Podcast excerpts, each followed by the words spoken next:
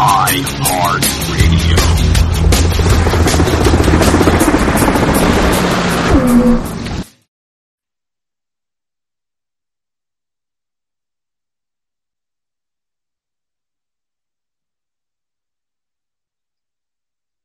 Hello, hello.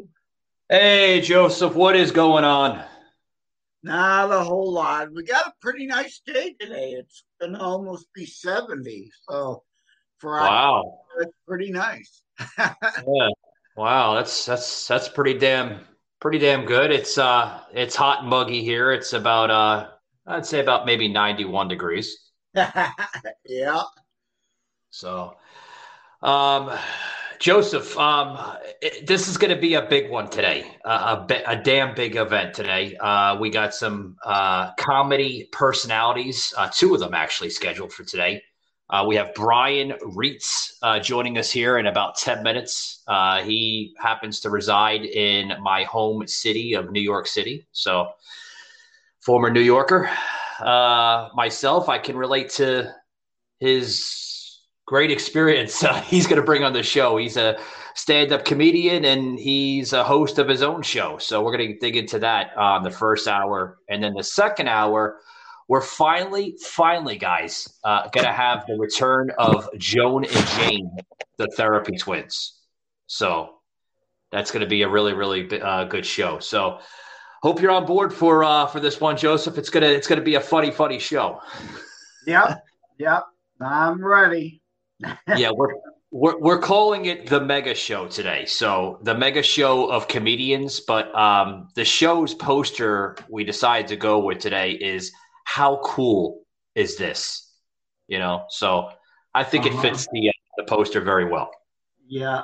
Well, I'm sure their verbal hilarity cannot match the response my face gets. Well, I can tell as you, far Joe. as laughter goes, you know, we gotta laugh at ourselves. Yeah, I can tell you. I can tell you, Joseph. I don't know what Brian's going to bring to the show in about another nine, ten minutes because I've never had him on the show. He is a Uh-huh. comedian, and he is a host of his own podcast, uh, which he goes into comedy and it looks like pol- political viewpoints. Uh, you know, I was kind of checking out his his profile on uh, LinkedIn, or is that link LinkedIn? Right? Is that how you say it? LinkedIn.com. LinkedIn. LinkedIn. Okay. That's why people look at me like a jackass sometimes because I can't pronounce it right.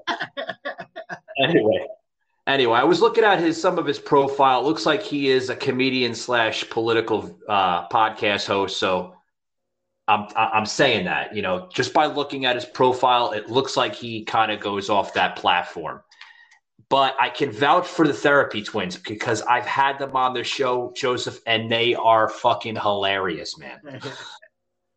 You probably like the th- the therapy twins. I'm not sure, Brian, but I know you're gonna like the therapy twins because they are very humorous.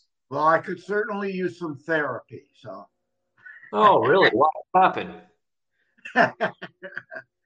oh yeah, the, the same old, same old. You know, it's Michigan. Weather's turning shitty. So the usual, you know, what was that? Uh, sad sun something something sun something de- deprivation to whatever they call you know they call that sad when the you get you don't get enough sunlight i forget oh seasonal affective disorder that's what the hell it's called Yeah, I hear you. I hear. We just had Brian join in on the show. I, I, you know, and then he he he stepped out. I guess he had seen the message. I told him to pop in around one ten. It's all right if he's early. He's early. It's it's okay. I, I usually like to carry the show for like you know five ten minutes, open it up before I bring Uh-huh. somebody in. You know, but uh. Uh, hopefully, uh, you know, Brian, if you looked at the message correctly, it said 110, but it, it's okay, buddy. it's okay. Better better early than uh, than late, right? Right, Joseph? yeah we're like gymnasts we're very flexible Yeah, yeah. See, folks, Joseph can can vouch, you know, for himself here. I, am usually late on things, but I I have been trying lately.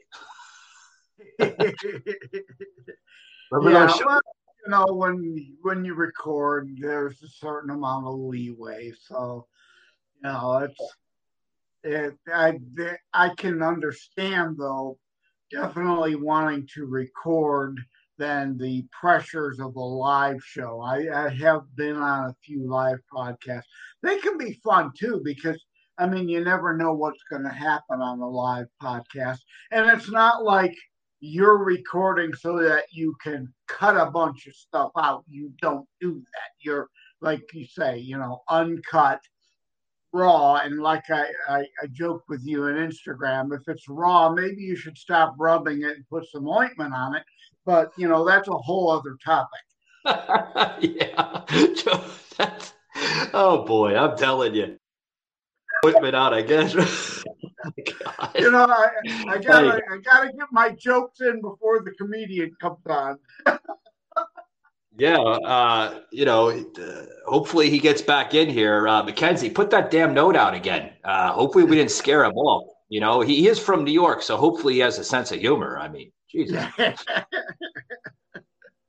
I'm from New York City and I have a, a fucking sense of humor, but yeah, anyway. everybody's heard my lame humor over several episodes. So, but you know, you, it even bad humor is good humor, and you've got to keep a sense of humor, as we've discussed several different times in this day and age of everything being so damn serious. Yeah. Yeah, I hear you. But um yeah, sorry about that. I was just uh I, I had to I had to mute myself real quick so I could uh usually Joseph um you there, bud? Yeah, I'm here. Okay. Yeah, usually if I have to talk more than like a, a minute, I'll mute myself real quick so I can talk to McKenzie, you know, because um I had to I had to make sure to tell him, you know, or where's my head at? Sorry, Joseph. The coffee, uh, yeah, it's it's one o'clock in the afternoon, and I, and I need some coffee. I haven't got it this morning. usually, when I talk to McKenzie, I usually mute myself more than a minute to talk to her to to discuss. Hey, you know, we had Brian in the show. Uh, he jumped in. We heard the ping. You know, usually, you know, there's a ping. You don't hear the ah. ping, folks, in in the Spotify and the iHeartRadio Final Cut but obviously, uh, you know, Joseph and myself, we can hear the ping when when somebody comes in. But uh, the ping came in and then he, he, he left. So hopefully, like I said, hopefully I didn't scare him off. You know, um, uh, I did promote the hell out of you, buddy. I want to I want to let you know that you know on your social media platform. So uh, hopefully, man, you don't uh, you don't give me the big, you know, stiff and uh, you know, fuck you, Michael. I'm not coming on the show today. So if that's the yeah. case, then it's okay. Uh, Joseph and I can get into something, you know, before yeah. uh, clock. we we we can ad lib until the therapy twins come on at two o'clock if need be. And I, did see you had a thing uh, from Sosslin on uh, your Instagram about the busing stuff. So we could always go into another hour of that stuff again. yeah, hopefully not. But you know, uh, but by the way, uh, about the bus, I thought that was funny as hell because um, Sosslin actually took that picture and he sent that to me, and then McKenzie and I threw like the little graphic, you know, on the side of the bus where it says the Sauce Express, you know, with his little podcast logo. And I, was like, I'm like, Sauce, where where the hell did you get that? You know, where'd you take that that photo at? And he and he actually took that in Texas because obviously uh, I I gotta I gotta do some catch up with you, Joseph, over the weekend. I had Sauce on the show over the weekend, and we were uh, interviewing um, some TikTok personalities. Uh, by the way, uh, Pink Sunshine decided to come back on. She had such a great time the first time with us um, last week that you know, she reached out to us over the weekend and she's like, when's your next show? And I'm like, uh, we're actually doing one this weekend. And she's like, I need to be on the show because I had such a great time with you and Joseph, and I want to bring on another TikTok personality. So I'm like, oh, all right, cool. great.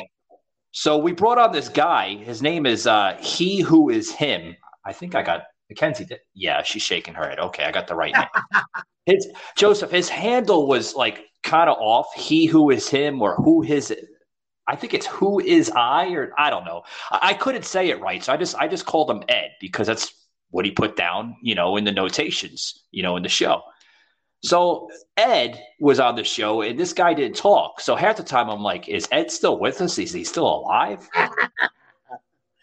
Unlike me, who you normally can't get to shut up. Yeah, right. You know, you carry the show for like maybe sixty percent of the time, but it's all right. We love you, Joseph. You know, you're, you're, but uh, but yeah, that bus from uh, down there, I wish Sauce would have asked him specifically if it came from El Paso, because that's a, a big thing. I responded to that that post.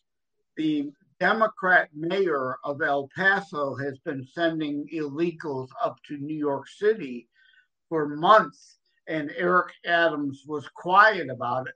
But the minute Abbott, Ducey, or DeSantis do it, oh my God, the feigned outrage. It's, you know, it, it please keep showing your hypocrisy on this issue, people. More and more people are waking up because even the left wing loon media like CNN and MSNBC, I call them MSNBCils, you know, have to cover it. They're covering it and they're exposing their hypocrisy. They're trying to spin it, of course, to the Democrats' favor, but all they're doing is exposing the hypocrisy. Yeah, yeah, we we got into that over the weekend uh, with Pink Sunshine and and um and Ed. Right. Sorry, Ed. I can't. I can't. Uh, I can never get your handle name correctly on TikTok. But they're, apparently, they're having the same issue in Canada, Joseph. So. Ah, yeah, it doesn't surprise me. But uh, oh, we got yeah. Brian back. Yeah.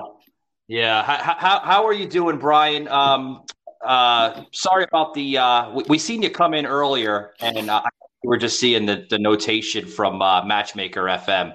Uh, welcome to Savage Unfiltered, sir. How you doing? Doing well. Thanks for having me. Yeah, I, I realized I joined a little early, so. Uh, oh, it's all right. It's all right. We usually like to uh, open up the show like you know five ten minutes into it before we bring a guest into you know to you know open up the show, say how are you doing to the listeners and this and that.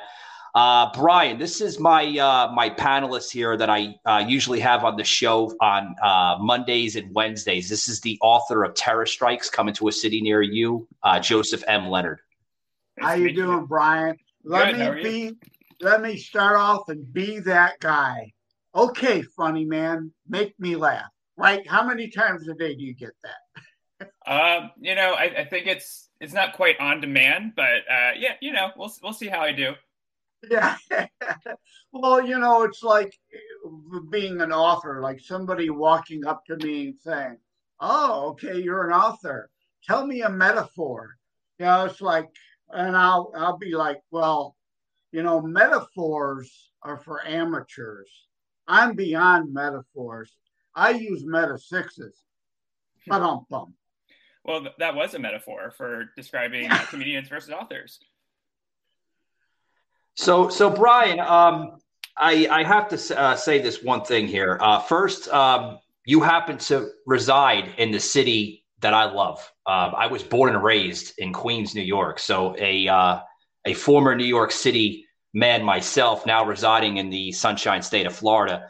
Um, I gotta say, uh, love you, buddy. Uh, you know, you come in, you're living in the in in the probably the the best city in, in this country. Um, well, Can you tell us a little?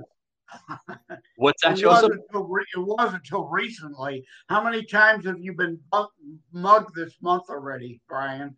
Um, I actually, so I've been here a little over four years, and I have never been mugged. I did for the first time uh, in the last month. I actually got spit on, um, so that that was a new experience for me. Um, but yeah, I would say that overall, that that was a, I would hope, an exception. But uh, congrats to your either Mets or or not congrats to your Mets. Sorry about your Mets. Congrats to your Yankees if if you're still a fan of them. Oh, I hate them both, Brian. I'm I'm a Boston Red Sox fan, buddy. All right. Well, how, I don't know how that how that happened growing up in Queens, but yeah.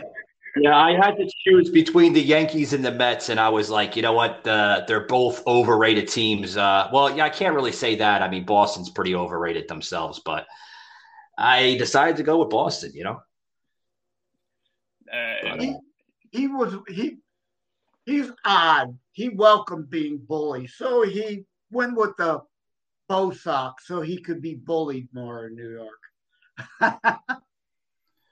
but uh, but Brian here, um, I see that uh, you do comedy. Uh, are you a stand-up comedian, or is that something that you're you know you just do as a passion?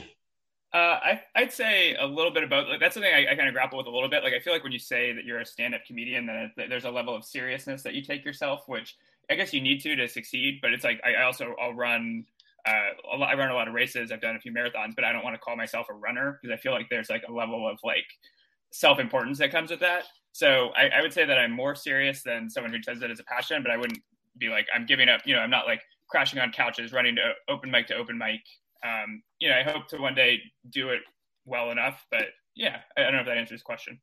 So you're pretty much like an in between type of guy then with with that industry, right? Yeah, I'm kind of like uh, giving myself an out. So if it doesn't work out, I can be like, oh, see, I wasn't, I didn't even care, but yeah, I want to do it. Yeah, so you have a passion for it. That's and it's good that you're uh, at least attempting your passion, and and like you said, you're you're at least being realistic looking at it. And if it works, it works. And if it don't, that's okay. You at least went for it.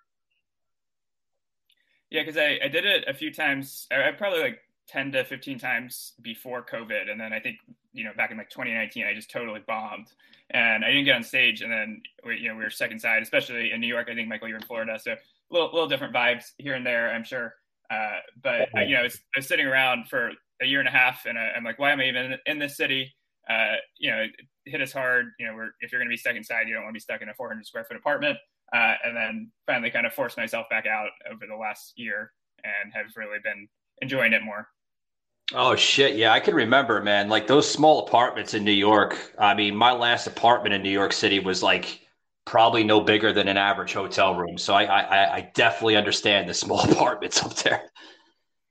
Uh, tell us a little bit about this uh, this podcast here. I see you're a co-host of uh, How Cool Is This podcast? Yeah, so it's a five minute podcast. It, five minutes. Wow. Five okay. minutes only. Um, basically, anyone who has an idea, we invite them to send it in. Uh, it can be something they're working on, like you know, if, if, you have the book that's coming out, where we have we've had authors talk about their books, um, or it's you know something they've never heard of or made. Like uh, my now fiance, when we first started the show, came up with the idea for content printed on toilet paper called intertoilet paper. Like she doesn't know how to make toilet paper, but maybe someone would listen and be like, "How cool is that?" So anyway, people send in a 90 second elevator pitch, and then we talk about how cool it is. Wow, five, you know, Brian, I, I, have to say, man, five five minutes is probably like the shortest podcast I, I, I ever heard of. I mean, I know there's short podcasters out there. You know, we have uh, the Hodge twins here in um, in Texas, not too far from me. They do like little 15, 20 minute podcasts, but five minutes, wow, it's short, but uh, yeah, okay. Yeah, that's actually uh, pretty good with today's Twitter attention span. I think that's you you may have yourself a nice little niche there and like vlogs. I mean you know vlogs you like to keep them five minutes 10 minutes 15 max. Because again twitter attention span t- these days is an issue. So you like hello how you doing? Right to the point and we're done yeah, that that was our thinking. Uh, I would say that it's been more challenging to grow an audience than we thought because I think people come to podcasts and they're like, "All right, I have an hour. I'm going to listen to a podcast." You know, maybe maybe we'll get the occasional person who will listen to 12 of our episodes instead. But um, usually, if someone has five minutes, they're like, "All right, I'm going to go on TikTok." Like they're not like, "Oh, I'm going to go catch a quick. How cool is this?" Yeah, I would I would have to say. I mean, you know, I, I've been doing this now, you know, for going on the third season and i can say man you know you you have to develop content. If you don't have content on your show you're you're losing your audience. You know you have to you have to switch it up every now and then. I suggest you know that to the new people coming into the industry switch it up man. Stop talking about the same thing because if you're going to talk about the same thing you're you're, you know you're losing audience. You know they're going to say you know what the hell with this show? We're just going to find something you know a little bit better. Yeah, I've been reluctant to join TikTok, but I finally did the other day because I know Michael kind of uses it to promote the show. So I went and put my book trailer. I got a video book trailer that lasts a minute. So I'm on TikTok, but I've only got one thing on there. It's my book trailer. But you could probably I, I so how long can a TikTok video go? I know they now allow extended ones, but I don't know how extended extended means. Where you could probably put some imagery to your five minute podcasts and post those on TikTok, couldn't you? We could. I, I think I've avoided using TikTok. Um, I, I feel like I have a different reason every time, but ultimately I think it's rooted in stubbornness where I didn't think it would work out. And then I was like, oh, China or oh, data collection or oh, yeah. lip syncing. But really, it was just now at this point, it's like if I join TikTok now, then I'm admitting that I was wrong. And I don't want to do that. Oh. yeah, Joseph. Um, I, I, uh, to to answer your question, man, it's like three minutes or something. Three minutes on. They used to be like fifteen second little little clips, you know, similar to like the original reels on Instagram, but now they they extended that time to like three minutes. Yeah, um, well, it's like I said, I I did finally break down enjoying TikTok, and the way I see it with social media, I, I, I get into this argument all the time with you know somebody on Gab or Parler or Truth Social. It's like they're I got to be loyal to my one platform. I why the hell would you limit your reach in that way? I'm on 14 different social media platforms. Why would I want to limit my audience? Yeah, I don't. I, yeah, go ahead, Brian. I, I was I was going to say something here. Well, one second, but yeah, I noticed that you um you don't have Instagram, you don't have Facebook. You kind of only limit yourself to um to Twitter, and you know just the um the website. Like, how come? Why is that? How come you don't? Uh, how come you don't like doing uh, Facebook or Instagram? Uh, yeah, I mean, I would say at, at, some level it's rooted in mental health. Another level is I just don't really trust Zuckerberg. Um, I, I, feel like most people don't. He has like a 12% favorability rating or something. But I, you know, I felt like I was just wasting my energy. Um, I'm still on LinkedIn because I think that's going to be the last thing that anybody deletes. Like it's not the most exciting platform, but like at some point, you know, five years from now, you know, like you look at like, you know, 10, 20, 10 15 years ago, it was MySpace and everybody had it and then they deleted it. Um, Facebook, young people are deleting it and or, you know, whatever. Um, anyway, uh, yeah, I, I think I, I, used to be pretty involved in it professionally. I got kind of burnt out. I felt just miserable. You know, I, I would like go out to places. I'd go to a party. I'd go to uh, music festival, I go to just like travel anywhere, and I wouldn't be thinking about uh, like, oh, I'm to enjoy myself. It was like, what content am I to create? Or it was like I was centralized around what I would do digitally and not in person. So I think I divested from those to just have a better sense of reality, which has worked. And then um, also, I, I, don't really uh, respect the uh, founders of them. Twitter, I, I feel like that one's hard to quit because you just have to, you know, keep up with the news. But I would say that in doing so, it's really uh, hampered the audience growth. So that's the thing to to your point is like, yeah, you you know maybe you're you're happier or more fulfilled, but uh, no, you're you're not uh, really like growing your audience or making yourself accessible. Yeah, I, I can agree. time you spend there. Yeah, I mean, it can be bad for people's mental health if they spend too much time. Like I say, I'm on like 14 platforms. I have the Firefox browser that I have open just for all those tabs to be open. And I really don't pay a lot of attention to what other people are saying, except once in a while and to engage. But you're right. I mean, Twitter is, I mean, still where the biggest audience is.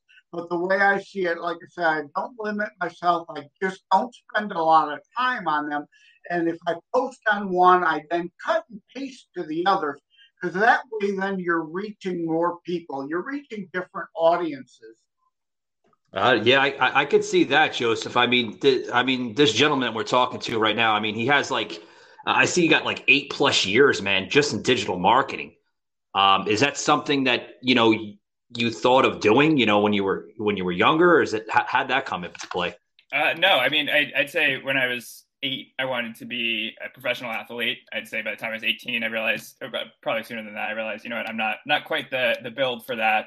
So then I wanted to be a sports writer. I went to journalism school. Um, midway through journalism school, kind of looked at the economic realities of being a journalist, and I, was like, all right, well, I know how to write, I know how to tell stories. So I got into like uh, t- the word you use, content. You know, I feel like it's it kind of is a catch-all, but you know, it's like basically, you know, I know how to write. So I was working on blog posts and then kind of built, went into marketing from there.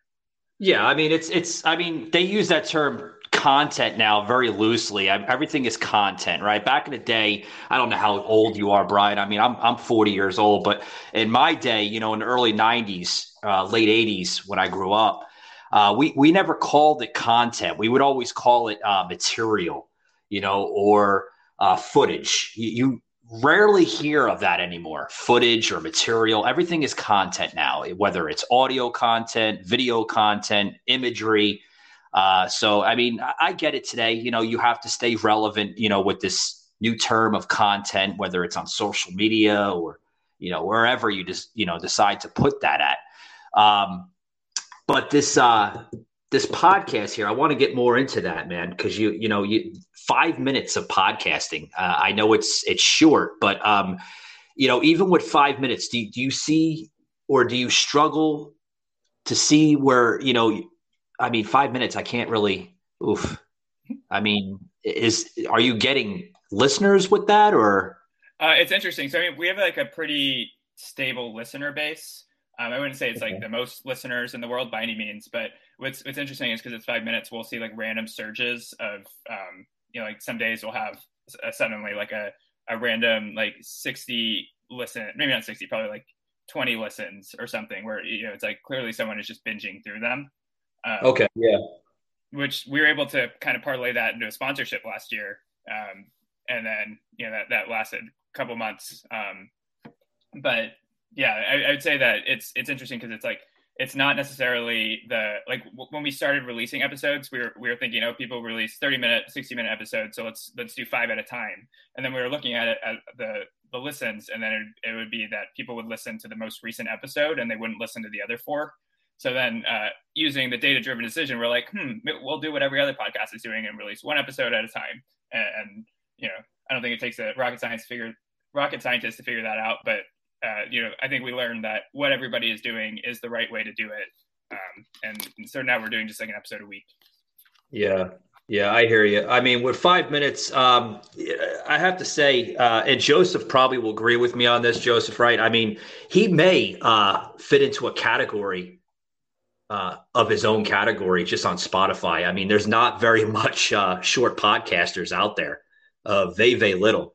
So that may be a good marketing strategy yeah, there's something to be said again uh, to, cre- to to try to create your own niche, and I'm going to repeat it again. Today's Twitter attention span.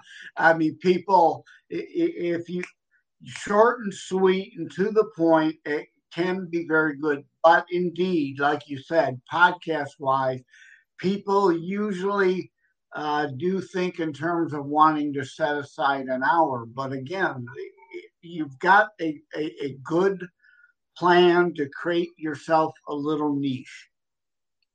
Yeah. So, um, so tell us a little bit more about yourself. Kind of quiet. Uh, usually we have guests that are like just like you know just talking, talking, talking, talking. Usually I have to say, all right, we got to cut in there and you know let us talk. But uh, yeah, man, like tell us a little bit more about yourself. Like like what what else do you do besides the podcasting and then you know the in between stand up comedy? Yeah, so I, I do that. I watch a, a, lot more football than I probably should. Um, I I work for a company called I probably shouldn't say it since I'm not like an authorized spokesman or whatever, but I work for a company called YouGov. They do political polling and market research, and I do marketing for them. And then I have a dog. I uh, like I think I mentioned I like to go running, play a lot of intramural sports, and then just living in New York, a lot of interesting stuff going on, uh, whether I want it to be or not. Yeah, I see the polling. Uh, you know, so you do polls. Okay, so what kind of polls are they? Are they political polls or? Um, so I, I don't do the polling. I do marketing for them. But yeah, the, the company does um, political polls. They do random stuff. Like they were in the news, I think last year, like May or so, May 2021. for some report that was like, what type of animal do you think you could beat up? And it was like 70% of men said they could beat up a goat, or I don't, I don't remember exactly what. Um, but you know, it's like all kinds of stuff. Basically, you know, Yeah.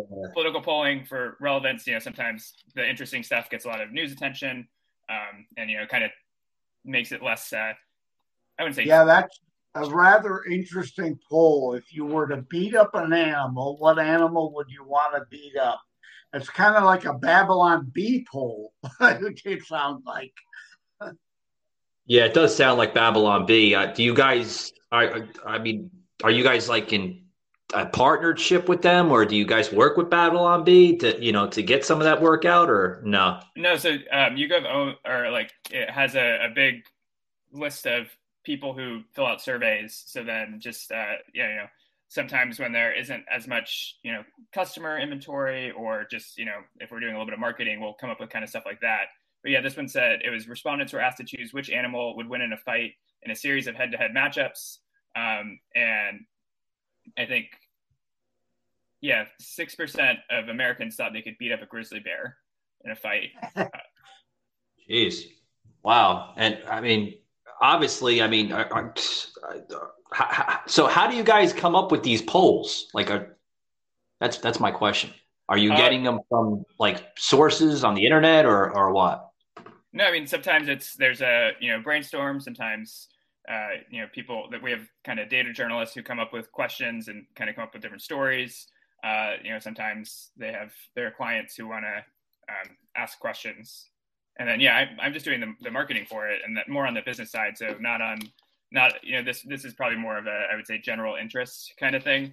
So my Okay. mine would be more around stuff like um, you know like eighty percent of people think this brand is a positive or like think positively about this brand, and then kind of like getting that brand to see it, and then you know work with us um, on Hmm. various things that they need to know. So do you get, uh, yeah, that kind of traditional uh, product surveying? So I would take it you get uh, firms that reach out to you to to do that sort of polling for them. Then, Yeah, that's that's essentially it, and it's like the company started in London 25 years ago. It was the first company to use the internet to do polling, and then they were they were doing it. The name is YouGov, so it's you know originally for political polling. Um, oh yeah, I recognize YouGov. Use them all the time. Yeah. All right, there you go. Yeah, so they, they um you know it's like they had the infrastructure for that, and then kind of built out the the business stuff from there. Yeah, I think Yeah. I've seen some of that. Yeah, that's like you said. It's out of uh, you said it's out of London, right? Right, Brian? Yeah, Yeah, yeah. I've seen that company. Yeah, it's it's familiar. I hope, I hope in a Another- good way. That means I'm doing my job. Maybe. Yeah, another uh, internet-based one is Survey Monkey. A lot of people use them, and uh, uh, because I, I think Survey Monkey tries to give an incentive for people to take all kinds of odd, random online surveys uh, through points and giveaways and things of that nature. Whereas YouGov doesn't. They're uh, try to be more straight laced in their approach of not trying to because it's kind of a fine line if you're bribing somebody to take a poll it's not really well anything internet poll wise is not really a sci- very scientific poll because anyone can surf in to take that unless it's sent to purposeful a targeted audience to be a scientific poll. Yeah. Hey, Joseph, isn't that like a GoDaddy uh, type of company? That survey you said Survey Monkey, right?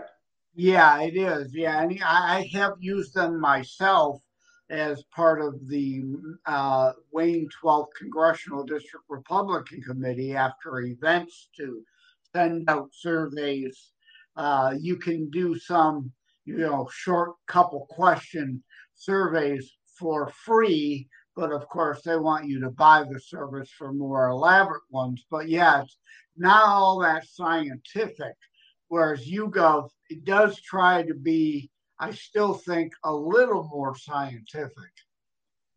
Yeah, I mean, Yeah. I, and I, I do marketing, so I don't know uh, I, all the methodology, but we have a, quite a few people on staff to um, kind of work through a lot of the uh, you know like the methodologies and and whatnot to make it scientific. And I, am sure there's some level of um, I think I wouldn't say incentive, but I, I, think that you know it's it's very easy for people to not you know if, if you're doing an online poll you, you're like oh I'm gonna go to my Twitter attention span to your point.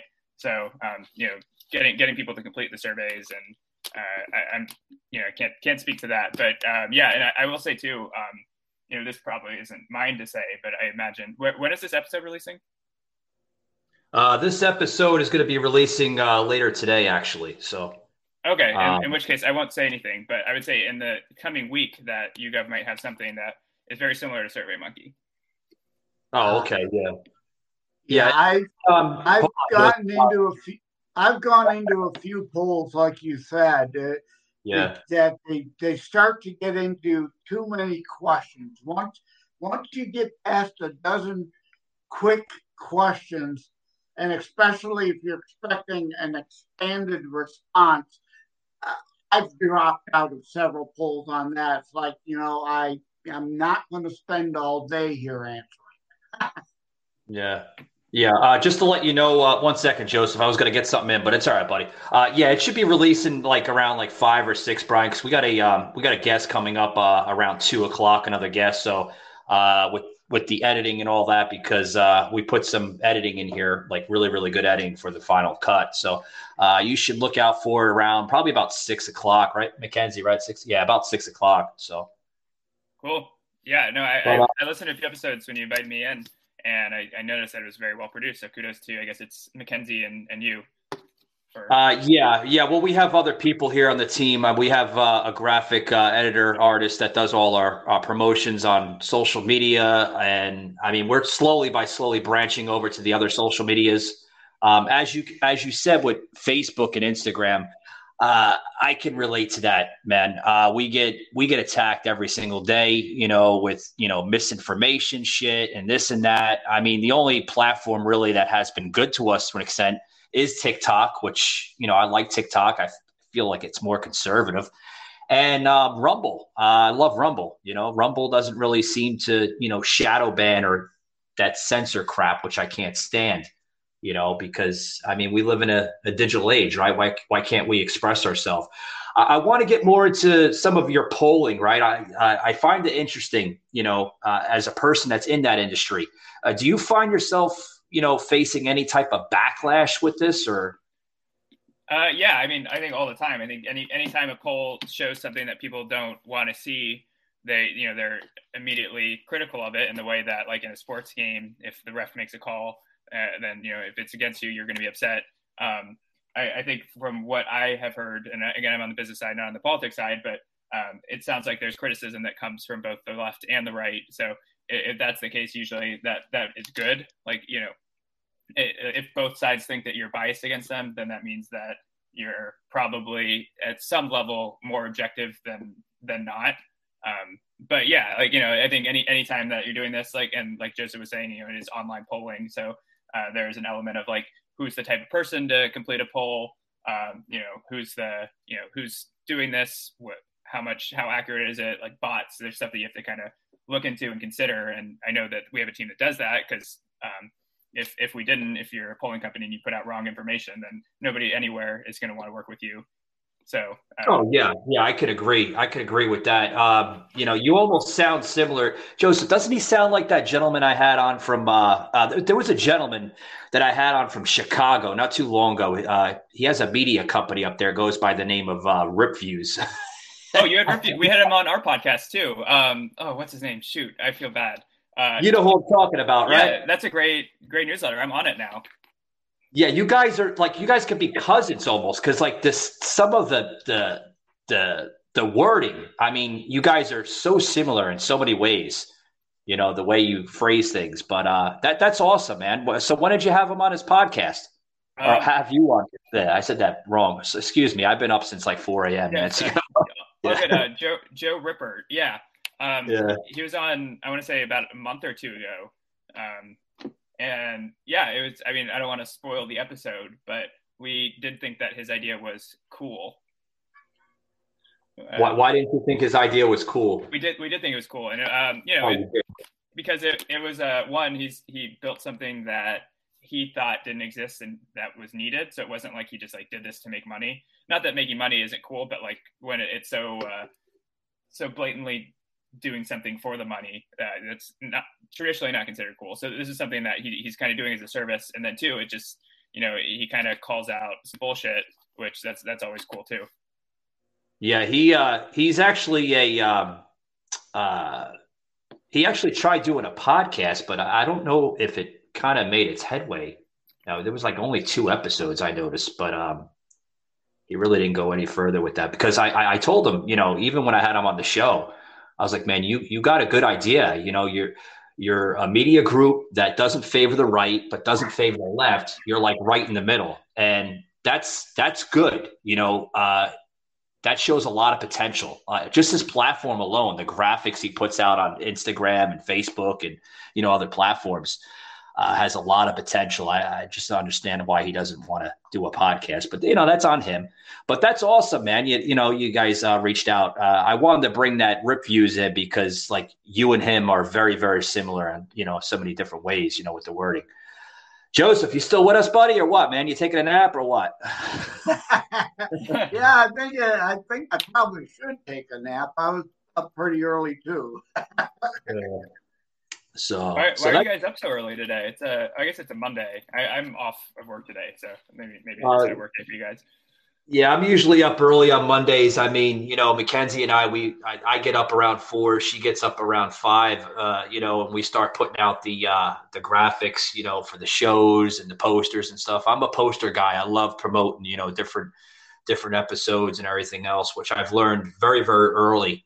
You know, I have a journalism degree and a broadcasting degree myself, and I've learned very, very early in this industry before podcasting was podcasting. You know, I worked for several, two actually, two radio companies back in the day in New York City, college uh, radio station right out of uh, Manhattan Tech, uh, which don't exist anymore. And there was a, another broadcasting uh, on air radio that I did uh, basically kind of just uh, to fill in, you know, every now and then in downtown Boston another college station that doesn't exist anymore. You know, that's when, you know, you had your terrestrial radio back then.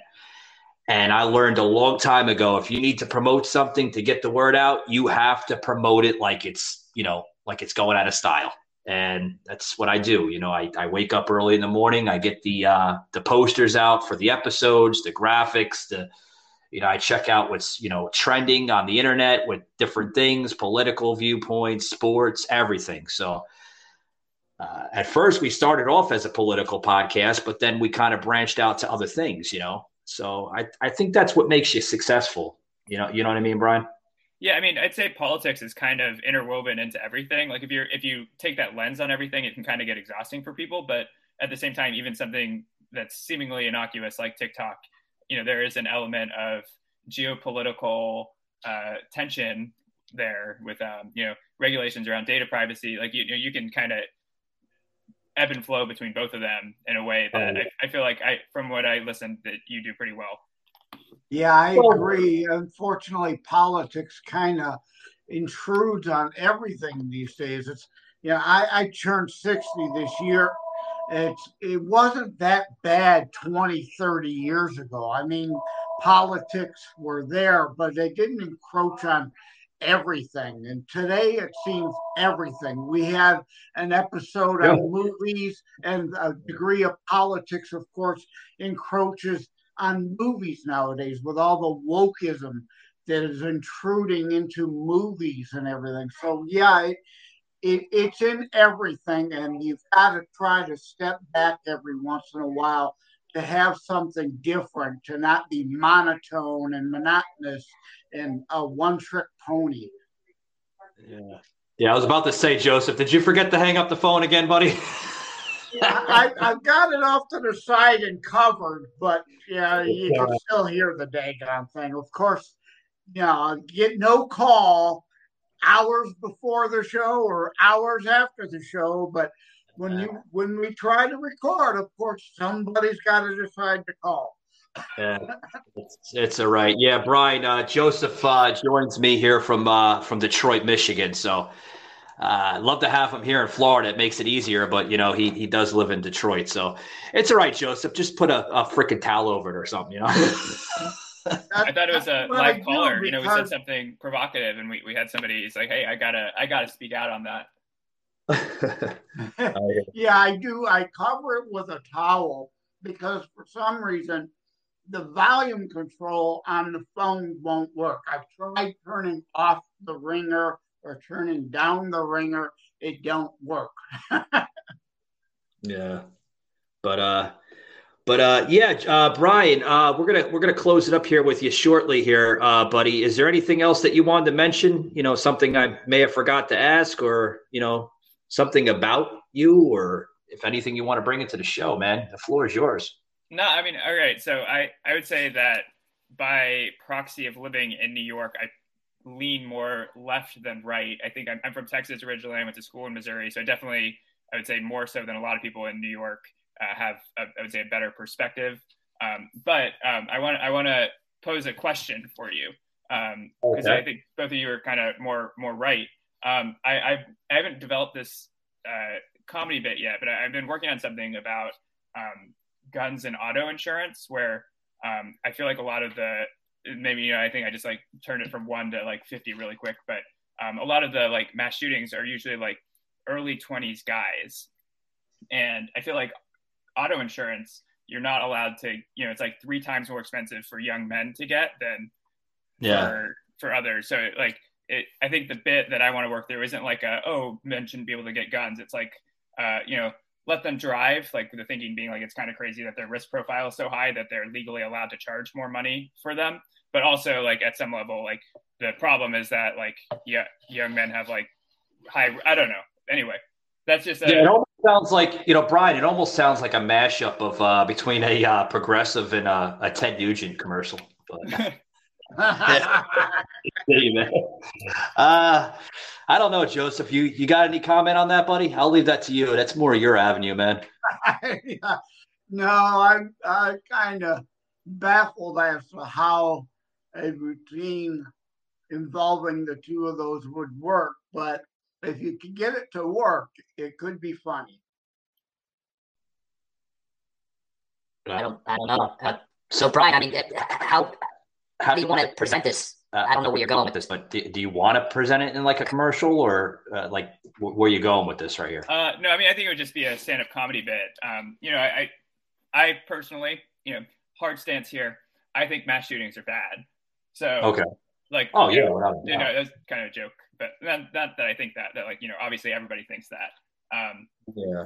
But I think yeah. it's either a it's like um, you know I think I don't think ever in in America is there going to be a point where um, guns are not you know if you're uh, if you're under the age of 25 that you're not allowed to buy a gun like that's that's never going to happen it's not even worth proposing um, but I, I, I do think it's worth examining like i think ultimately what i want to get to that is like why are why is there such a similar profile on all of these people who are committing these crimes and what what can we do about that?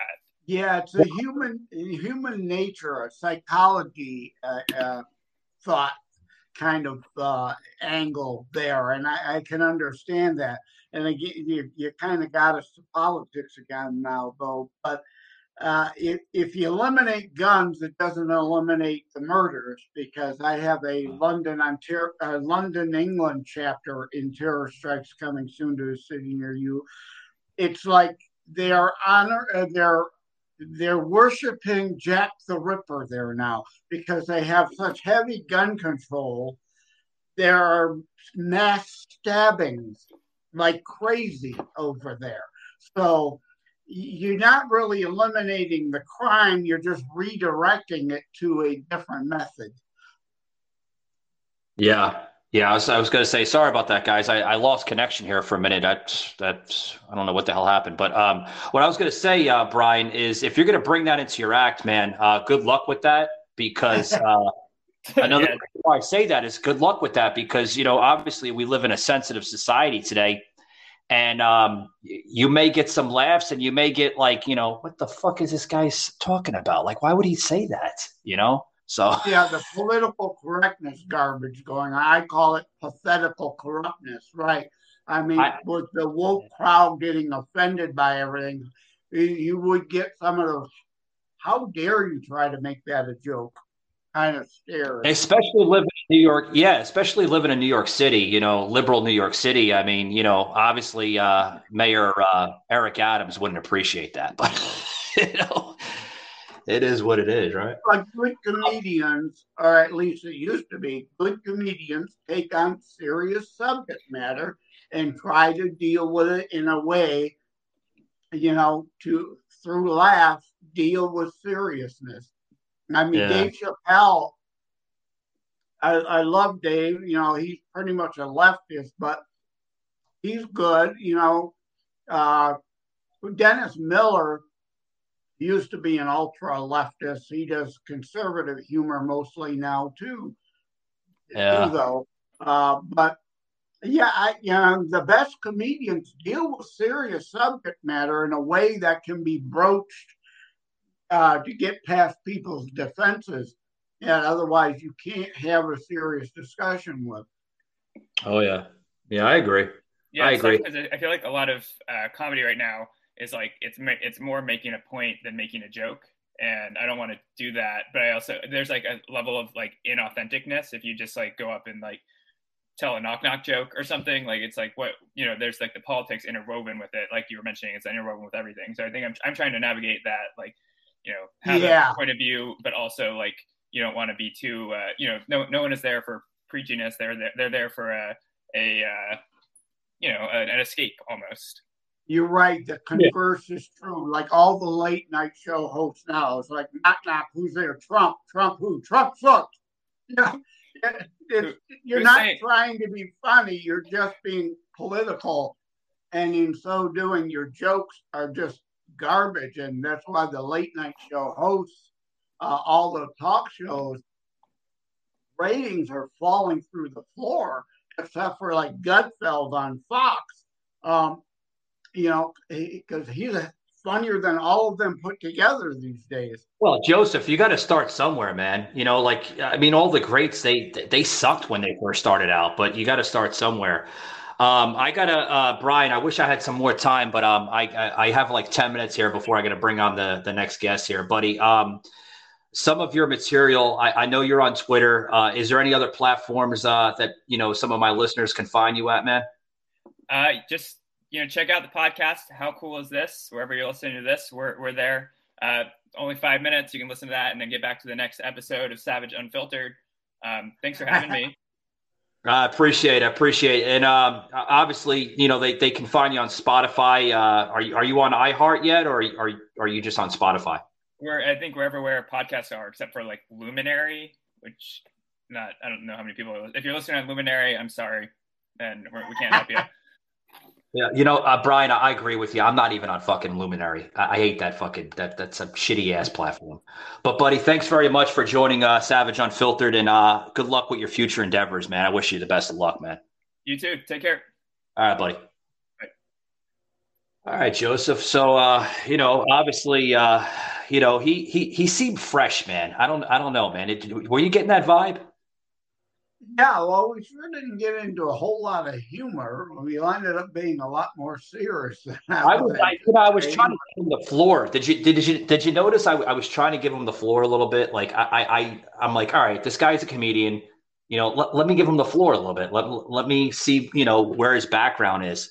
But obviously, you know, he wasn't lying, Joseph. He does this in between. He's not a, you know, uh, you know, right. your, your stand-up comedian that you would see on a Saturday or Sunday, Friday night. You know what I mean?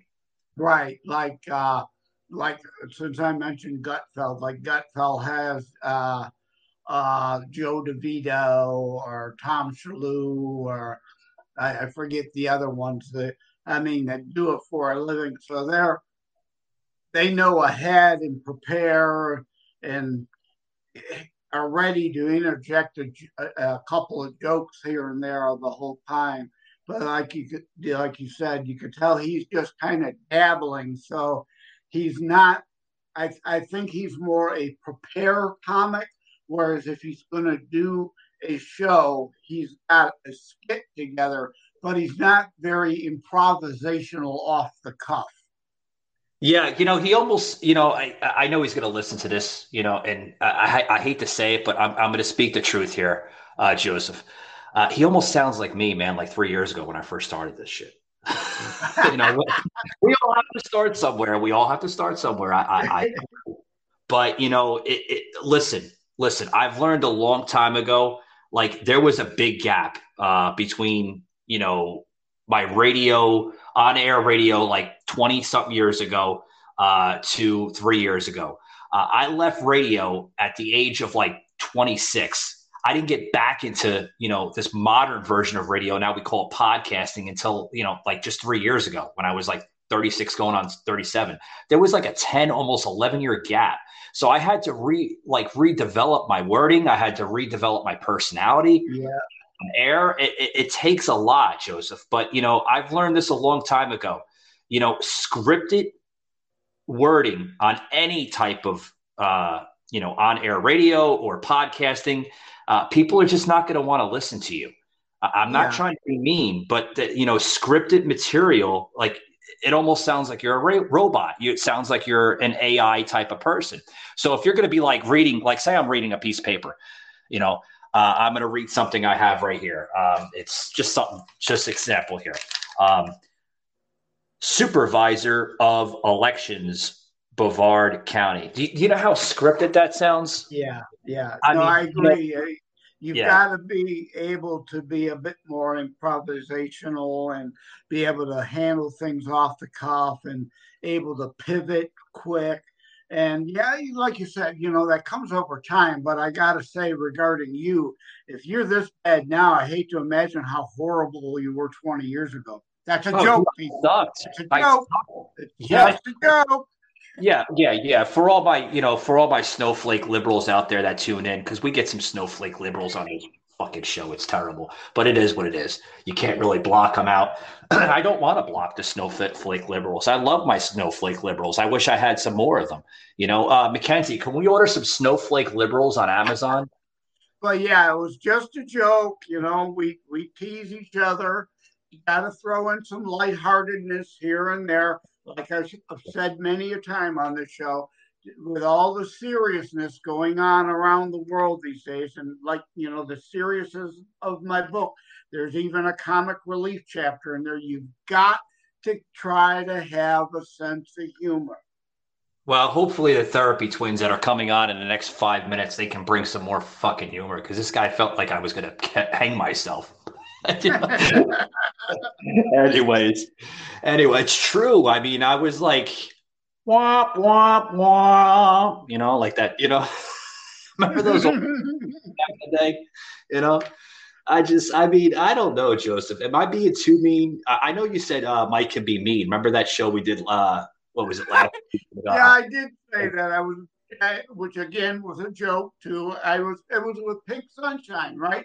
I said, yeah. boy, you, you should be nervous because Mike can be mean, right? And again, it was a joke. It was just some light-hearted banter to try to lighten the mood and you know try to ease her tension a little. But you know, Joseph, the reason why I'm saying this on air is because you know I'm not being an asshole to Brian. I'm trying to hype him up. You know, folks, I'm doing this to hype people up. Uh, I've learned this a long time ago you know, in order to be successful, you got to heighten up the mood. You got to heighten up the environment, right? Get some, uh, get some daiquiris in there. Let's get some craziness, make some bad decisions, hopefully go wild. Wait, McKenzie, I just, didn't I just like label like a, uh, who the hell fucking said that? That was from a movie. Oh, Vince Vaughn, right? Remember Vince Vaughn? He said, he always used to say those words. But anyways. Yeah. And if the, the listeners, of Savage Unfiltered know one thing is that Michael's full of shit. I mean, hype, hype. You're full of hype. I was full of shit about another that. joke. Another joke. Joseph, I did have to take a mean shit like an hour ago, but you know. I, I, Joseph, I had the, the most like delicious uh, uh, bagels this morning. They were like everything, everything bagels. You know, they had the onion, the garlic, the the poppy seeds, uh, which I'm told don't eat a lot of poppy seeds, guys, uh, right before a drug test because it's it's automatically a failure. You know, Yeah. Uh, yeah, you will fail a drug test eating a lot of poppy seed bagels. I've learned that a long time ago in New York City. Oh my God. Joseph, I had like a cup of coffee and, and, a, and a poppy seed bagel like 20 years ago. I went in for a drug test and I fucking failed it. Was terrible. Oh my God.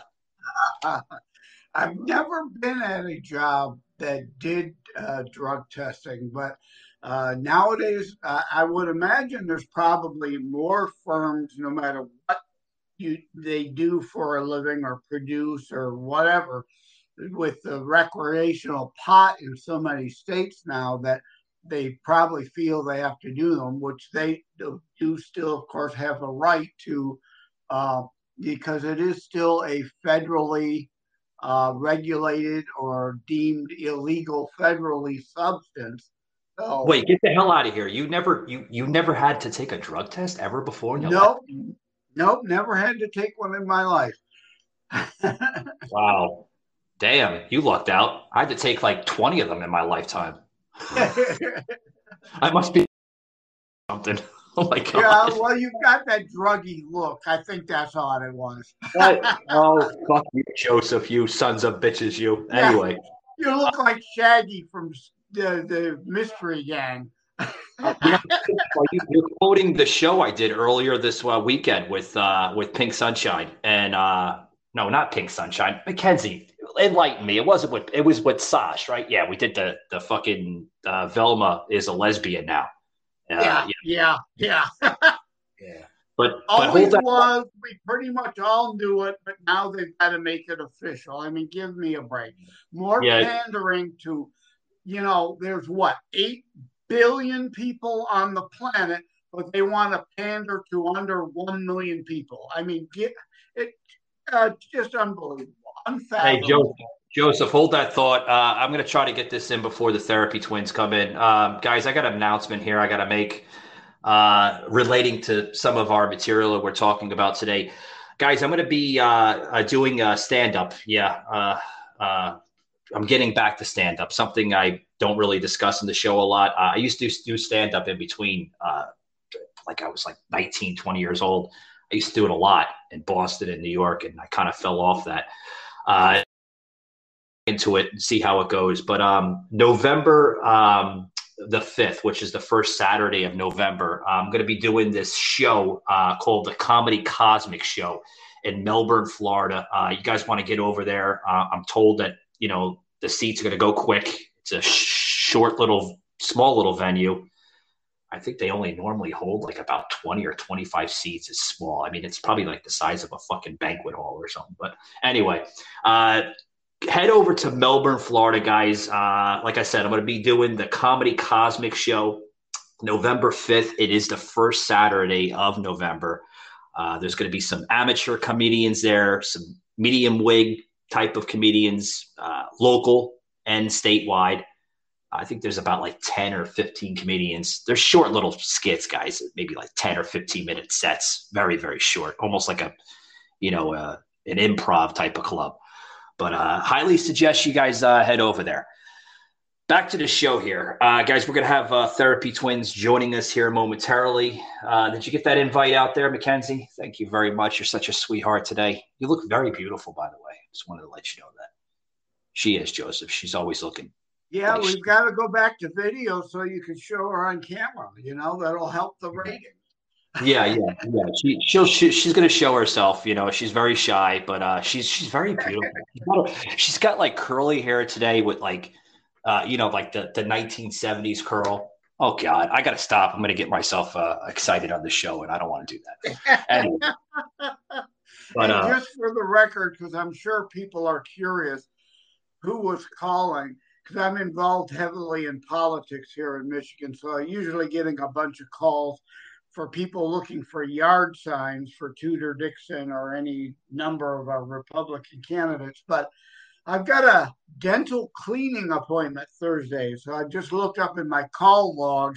It was my dentist calling, apparently, reminding me of my appointment Thursday, even though I haven't checked the message yet. But I have to screen all my calls. I've got software that I can block people because I get death threats due to my political involvement now with the book. So But yeah, that's that's what the rude interruption was. The damn dentist again trying to reconfirm my appointment for the tenth damn time. I told you I'm coming. Shut the hell up. I'll see you Thursday. Jesus Christ, leave, leave Joseph alone for Christ's sakes. My God, he's a busy man. He's writing books, he's signing autographs, and he's kissing babies. Well, that was a joke. I don't know about the last part. But. Anyways, um, oh. McKenzie's telling me, what is going on now with the therapy twins? If you usually open it up in your browser, it works. Tell them that, for Christ's sakes. Doesn't anybody know how to operate a fucking iPhone these days? Jesus. Anyways, uh, Joseph McKenzie's telling me that uh, the therapy twins are saying that it's not working. They're trying to open up the uh, the link to the recording. So I, I told them, I said, it never works because obviously it, it, doesn't recognize it. You need to have the app. If you have like the, the Anchor FM app, which is the guest link, it goes right into it right away. But if you don't have the app, you have to open it on the web browser. So yeah, I told her. That's yeah. how I interact with you, right? I don't have the app. I don't want the app. I don't use the app. I, I interact on a laptop. But you're right. Maybe they're using a phone and the phone is expecting to see the app, therefore it won't work. Yeah. Yeah. Uh, yeah. Uh, yeah. Yeah. It, it's, I, I, I, you know, it, everybody uses a phone now these days. I, I don't even think anybody, you know, back in the day, we used to carry, um, well, I used to do it. I used to carry a tablet with me. And people are like, Mike, why the hell are you carrying a fucking tablet all over the place? because it's easy, it's convenient. Like it, the yeah. fucking thing was like ten inches, you know. But yeah, I can't. I can't stand the small screen. I still pretty much just use my phone, my smartphone for a phone for texting or for my GPS because I don't have GPS in my car. But beyond that, I I, I don't have a, a boatload of apps like people do. I I do all my social media through my laptop. So I got a nice size screen, full size, you know, a 14 inch screen for the browser, not trying to strain my eyeballs to read all that small print on that stupid small screen. I don't know how yeah. people do it. Their eyes are going to be toast in, in no time. Yeah. Yeah. It's, I, you know, I, um, so McKenzie, what's going on with therapy twins? Hold on, Joseph, one second. I got it. All right. Yeah, 20, 30 years from now, everybody's going to be, oh, they're coming in now. 20, 30 years from now, everybody's going to have the big, thick Coke bottle uh, lens type glasses because they destroyed their eyes on the small screens all day long. I hear you. I hear you. Hold on, Joseph. Let me uh, let me introduce you to the therapy twins. A humorous set of women. I've had them on before on this show. I think you're in, a, in for a treat. Thank God you're on the show, uh, Joan and Jane. We had a a gentleman before you by the name of Brian that left me and Joseph like ready for uh, you know uh, a tree or something. My God. a, a quick and easy death. Yes, very yeah, well known, well known.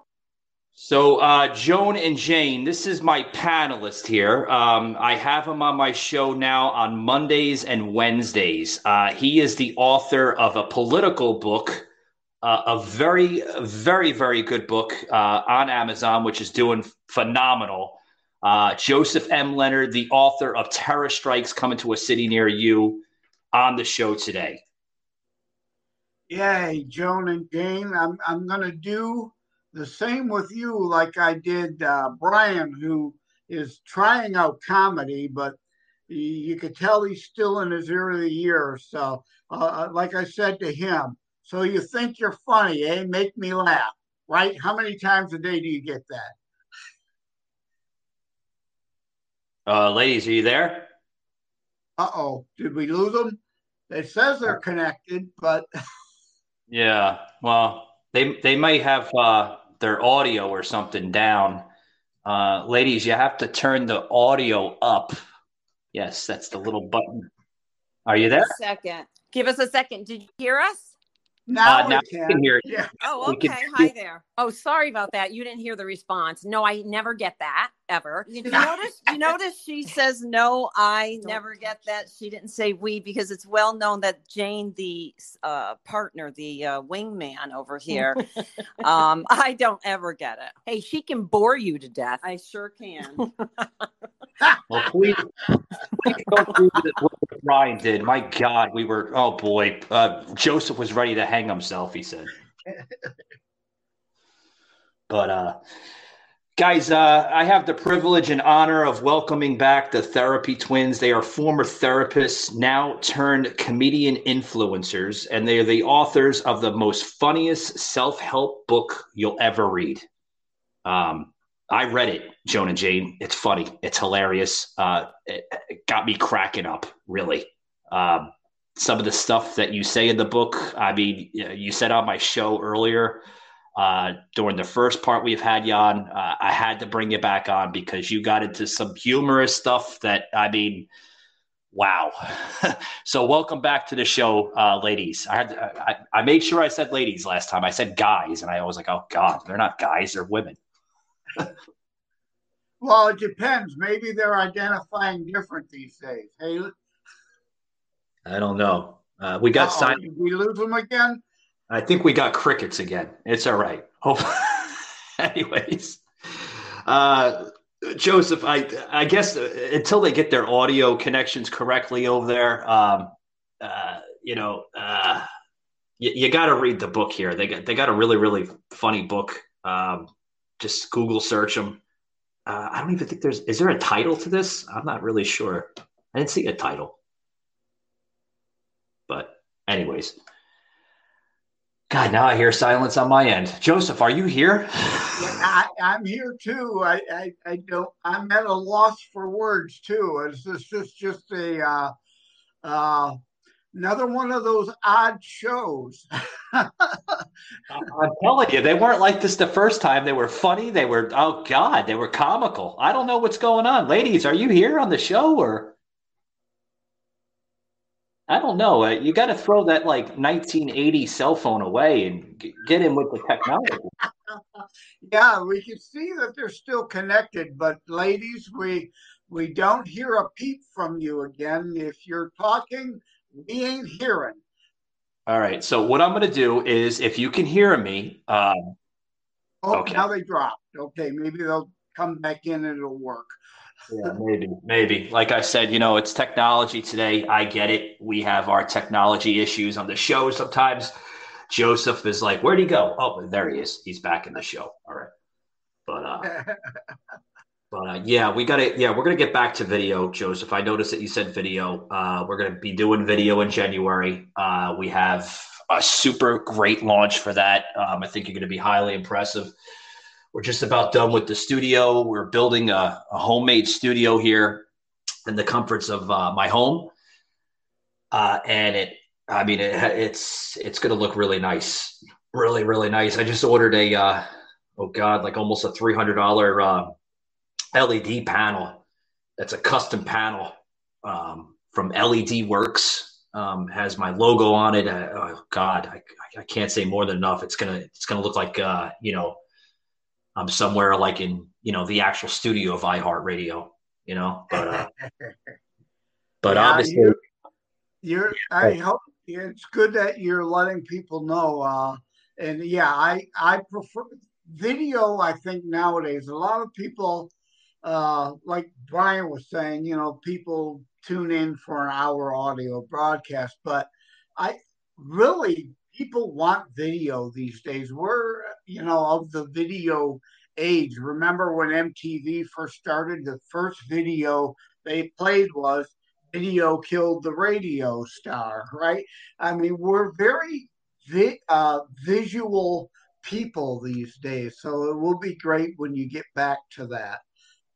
And it's good that people are hearing that, you know, you're investing a lot of money in this, so it's you're not some fly by nighter like some oh. of them out there are. yeah, yeah, obviously Joseph, you know, he's he can vouch for me on the show. I mean, he sees the graphics, guys. Uh, he sees the differences, uh, the difference makers that we're bringing into the show. I mean, when I had Joseph on, I think we were just like a normal, uh, normal show. Then we were developing, you know, and you know, we're bringing in graphics, we're bringing in special like sound effects here and there into the show. We're having fun with the show. You know, I, I, I actually thought about this not too long ago, Joseph, where, you know, like McKenzie and I were, were thinking, like, how can we make this show more interesting?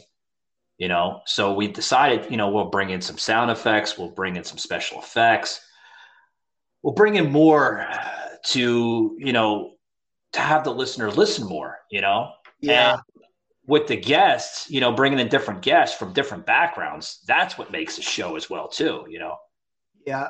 Well, I, I want McKenzie. Uh, you need a rim shot, a drum rim shot for what my lame jokes to help land them better. Bad. yeah, yeah, yeah, definitely, definitely. Um, Joseph, did you hear the? Hopefully, the therapy twins can come back. That's a bummer, guys. But anyway, um, did you hear the? I, I, did a show with Jimmy the Rant uh, last week. He came back. We did a show on uh, on wrestling. Did you tune into that, bud? No, no, I skipped it. I didn't yeah. hear it. Oh yeah, you you yeah you have some type of thing with Jimmy. Yeah, he said something uh, during that one episode where I don't know why he said that, but you know Jimmy is Jimmy's Jimmy, man. He's sometimes he can be you know a little bit out there. Sometimes where I even question like Jimmy, like why would you say something like that? Yeah, well, you know, I know there's a lot of people out there that still have issues and questions of 9/11, and, and you know, I can understand and respect that.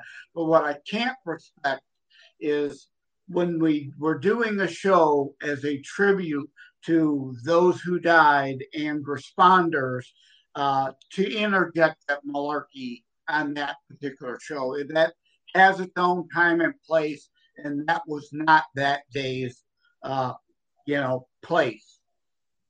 Oh yeah, yeah. I, I, I you know, I, I can totally agree with you, Joseph. I mean, you know, I, I, I did say, you know, for the listeners that I promoted that show, I was like, you know, this show is going to be a little somewhat uh, personal. Uh, I'm sure it's going to reach a lot of different people, but you know, even a show like that, you know, I even questioned Jimmy off off the air. I'm like, Jimmy, you know, like, hey man, you, there's some words, man. You just, you know, just yeah, you know. Yeah, I, I know. had I had an interview with uh, uh, Roger Landry of the Liberty Beacon. He has a show called Exposing uh, EPI, exposing uh, I forget what the P is, but inf- poisoned information or something about you know misinformation and fake news and stuff. And he was interviewing me about the book, and he he started going down the uh, the road of false flags and things of that nature.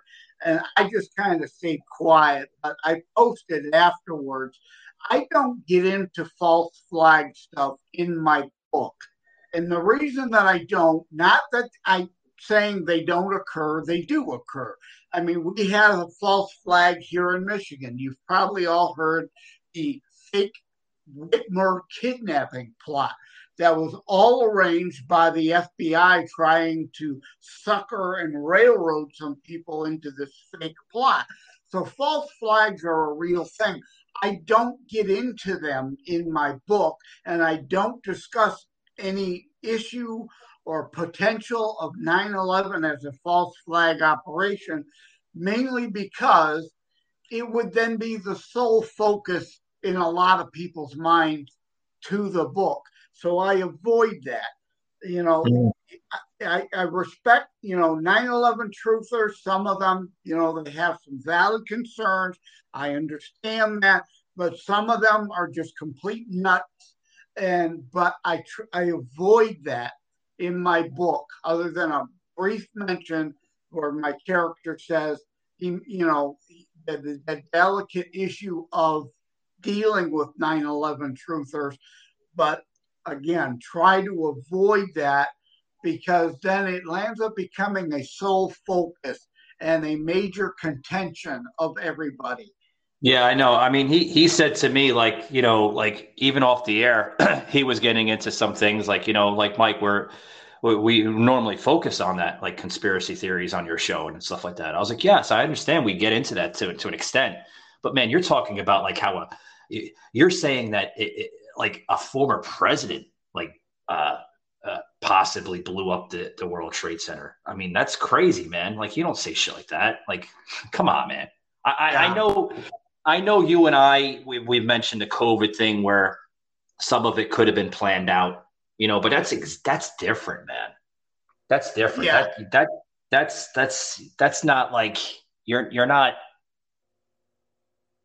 you're doing it for uh, for profit, right? You're you're you're influencing vaccines for profit.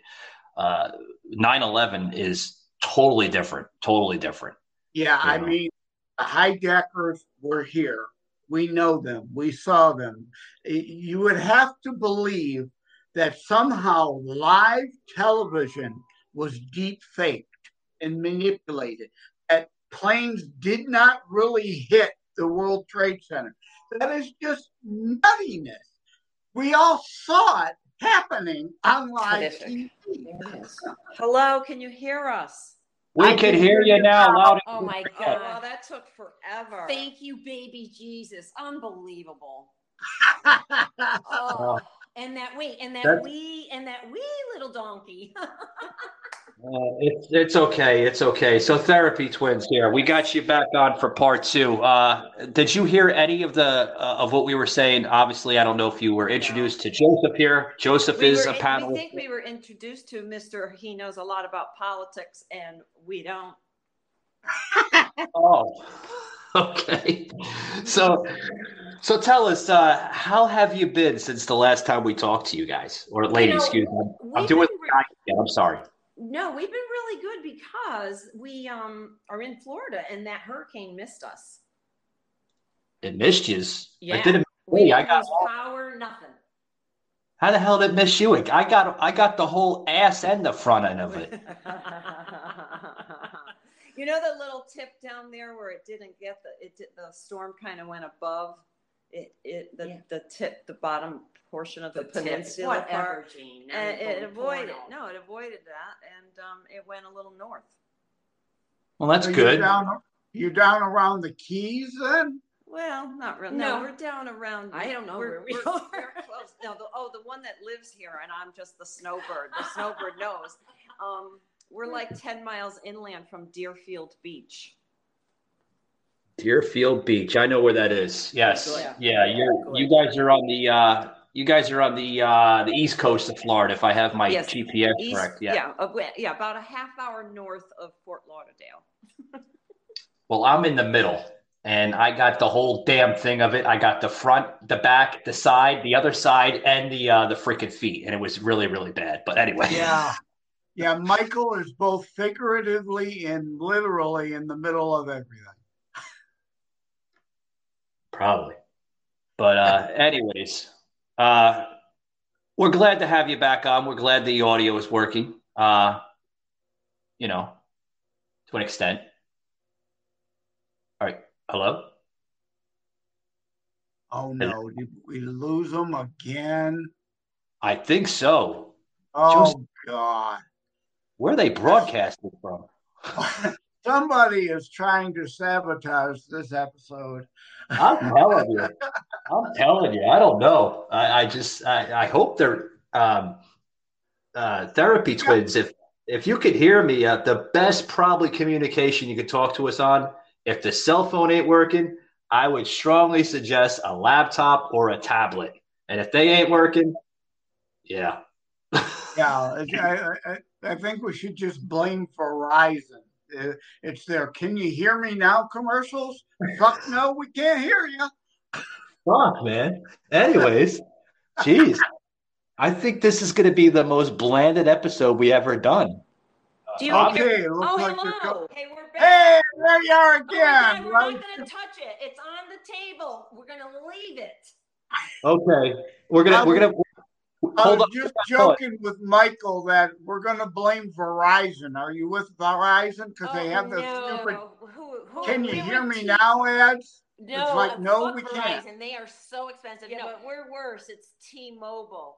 Oh, wait. Ah. God. oh, is Oh, that? God. Why- oh, what should we change to? Uh, I don't know, Uh, Joseph. You have any suggestions at this point? Well, you know, I I have good luck with consumer cellular. I left AT and T because you know their pricing was just ridiculous. Consumer cellular uses all the AT and T equipment, so it's like, why am I paying AT and T seventy five bucks for both a landline and a cell phone when consumer cellular I could get both for forty five dollars? I So never I even said, heard bye of it. bye. Jane, write that down. I wrote it down. Consumer cellular. Okay, great. Boy, you are a wealth of knowledge. Yeah, if you got a Target store near you, Consumer Cellular usually uh, works through Target stores. So you could probably find a Target store near you to have them uh, switch your SIM over to them. And it's a lot less expensive. And I've never had any problem with them since I've been with them the last two and a half, three years. I, I don't know, Joseph. Maybe you should be the fucking spokesperson of this. Well, no, do you see the ads? Who is that? Uh, the guy from Cheers. He's also got that new mayor show. I forget his name, but he's Uh, the spokesperson. Uh, the Ted guy, right? Yeah, yeah, Ted Danson. That's go. Yeah, yeah, yeah. He, he's a creeper, by the way. We, we, we don't meet. We, we, we don't uh we don't mention Ted Danson on this show, by the way.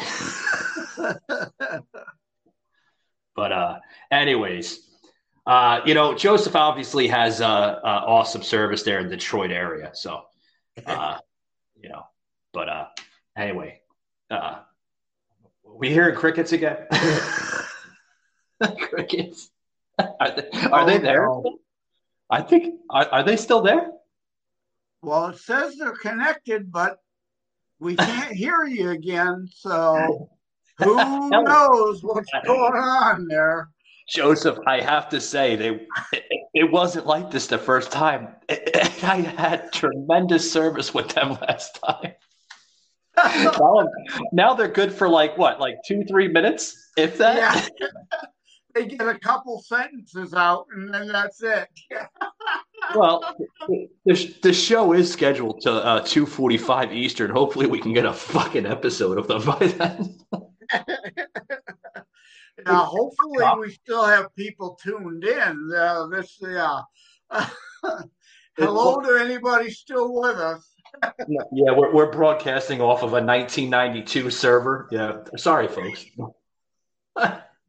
I'm telling you, I hope it's not like this with uh, uh, Joseph. I have a uh, I have a woman uh, tuning in uh, tomorrow, actually, uh, with me and Sauce. Uh, she's going to be on the Savage Brief. Uh, she's tuning in. Oh God, 15 hours ahead of us. So uh, tomorrow's episode, pre-recorded episode, uh, will be broadcasted tomorrow here on the East Coast Tuesday, and she's going to be joining us on Wednesday. Kind of similar to the other woman I was talking to from uh, from Wales. Uh, she's from Australia, so hopefully we don't have any problems with the woman from Australia, man.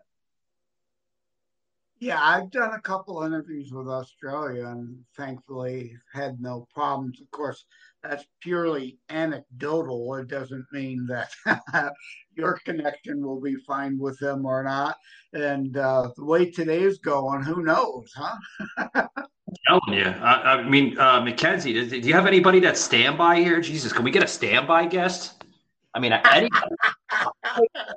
I'll take a I'll take a fucking hobo off the street for Christ's sakes. I mean, God. Well, it's too bad we're not on video yet, or maybe McKenzie could come out and do a tap song and dance tap routine for us. Oh God, Joseph, this is a woman for Christ's sakes. Don't say stuff like that. She's not going to dance on the show. Have some class, man. I'm not saying pole dancing. I said, you know, a classic tap routine.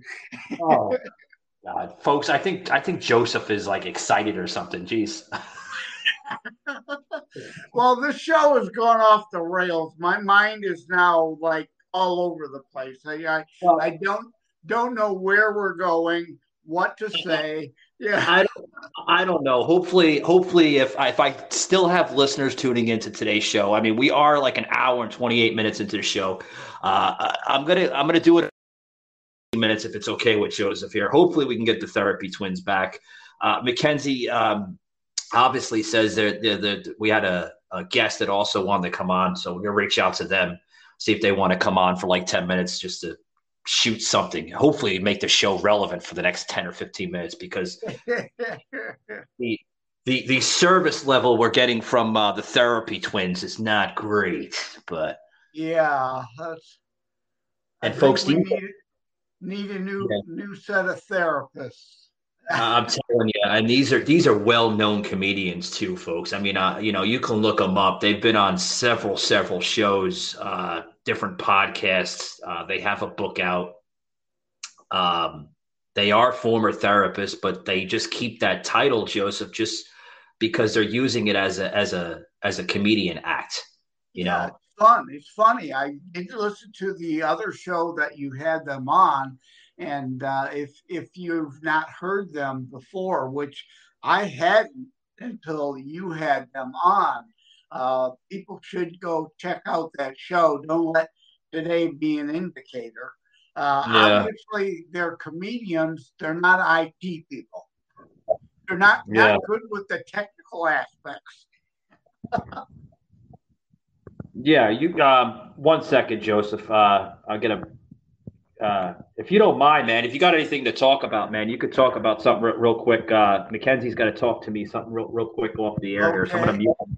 So if you want to carry that for like two minutes, man, that's great. Okay. Well, I guess I'll just go back to the weather. And I mean, we're getting close to Halloween. Hopefully, uh, unfortunately, of course, I bought candy two and a half weeks ago on sale, and of course, ate every bit of the candy that I bought two and a half weeks ago. So I bought some more just the other day. Hopefully, you guys out there in uh, the audience are getting ready for the kiddies to come by in costume. It's about the only thing I like about this time of the year. I was on uh, radio just the other day where we were talking uh, about autumn. The whole show was dedicated to autumn and I say the only thing I like about autumn is indeed Halloween and that hockey season starts. And thankfully, we've got another guest now. Yeah. So uh, before I uh, bring on the preacher man here, um, yeah, thank you for the weather updates, Joseph. Thank you. I had to go off the uh, the mic here for a minute to talk to producer McKenzie.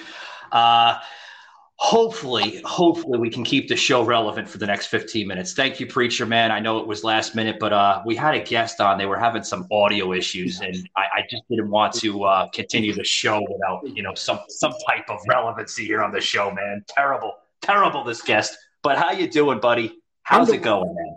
I'm doing great. And yourself? Uh, I could do be I could be doing better. Uh, Joseph here could be doing better as well. But uh, you know, we just oh man, we've had some guests on the show. Brian, that was a complete bland. We we were like, oh boy, is it over yet? One of those shows, man. But uh, how's everything going in your neck of the woods there in uh, North Carolina, pal? It's going great. It's uh, sunny outside, so can't really complain, and um, just happy to be here and on the show again. Yeah, yeah. I know for October, the weather is really nice here in Michigan today too, Dave. Oh wow! Normally, that's what you you guys normally get snow around this time, or uh, we what, what, we can out there. Yeah, we can have snow at this time of the year, but we do usually have uh, you know what they call a uh, uh, uh, what the hell do we call it? A, a late summer surge, you know, like a, a, a fall I forget what the hell they technically call that, but whatever. yeah, where there is a bit of a warm up even during in the fall. Oh and, yeah. Uh, we got a bit of that today. Oh wow, wow. Yeah, yeah. Uh, Michigan, um, that's wild. So what is that? Are, are you getting a phone call, uh, Yeah, I got another damn call coming through. I like I said before, I the ringer on my phone won't turn down, so I can't turn it down. I just have to put a towel over it. And I hear you. Uh, by the way, uh, Joseph, uh, we we brought um, we brought David on. Uh, he's he has a podcast uh, himself too, so we got another podcast uh, host on the show. we had a we had Brian on the show earlier, about an hour ago, hour and a half ago, and David has a podcast as well too called Frazier Chronicles, which I had him on the first Yeah, time. The first I was on that. I was on that show with you. Yeah, I remember David. Uh, uh, Yeah, yeah, and then we're gonna be. What the hell is going on over there, Joseph? Are you getting murdered or something? that wasn't me. That must have been Oh. from David then. That sounded like clanging pots and pans.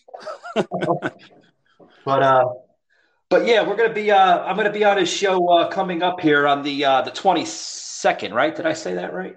Yes, the twenty second. Yes, sir. Yeah, 22nd. Yeah, we're gonna be. Uh, should be a really really good show. Um, he's got a, he's got a good show. He's he always has. Uh, I caught your last two shows, by the way, David. Um, you had a really good uh, guest not too long ago, uh, probably about a month ago. Yes. Uh, I think that was like your last two current uh, guests that you had, uh, gentlemen. That you you kind of touched a topic Yeah. um, that's very sensitive. You know, with the black on black crime, yes. and um, I uh, I actually found that episode very very interesting uh, because that's a subject that does not get talked about a lot on uh, mainstream media, buddy. Amen, amen. Right. I feel like the deep state is going to probably try to cut into this conversation now because you're right. That is something the left does not ever want discussed when you deal with facts and data and, you know, the horrors of that happening. And what can we do, David, to stop this slaughter that's going on? Well, when I look at it, um, this is just my opinion. I think that first of all, we got to understand one another and st- understand each other. Um, when we understand each other, we can we can open our mind up to other people's opinions and other people's thoughts. When we go in with a go into those things that kind of they, they really hinder us, if it makes sense. Um, because going in with a closed mind, not really understanding the person, um, you know, you kind of you kind of go in there saying, I'm not going to listen to what they're saying because I already have my opinions. I have my own thoughts. I think us getting to know one another and us really understanding each other um, makes the difference in, in, in the whole thing. So if we come together, really get to uh, open our minds up, understand that there are going to be people that are different than us, understand that there are going to be, people who uh, believe different than us, talk different than us, look different than what we look. We still have to open up our minds and accept them for who they are more so than, you know, looking at them and saying, you know what, because they don't look like me, I can't accept them. Because they don't look like me, I can't listen to them. Because they don't look like me, uh, I can't do certain things with them. So I think if we go that route of just opening up and accepting people for who they are, we can really move it to a better direction than what we already are in right now. Yeah. And it's certainly not a, just a black issue. I mean, the issue of gang violence uh, is a white, black, Hispanic, every shade in between issue. And a lot of it seems to be fatherless families and Yes. gangs taking the place of one of the parental units, giving them a sense of belonging that they're missing. Right. Yes.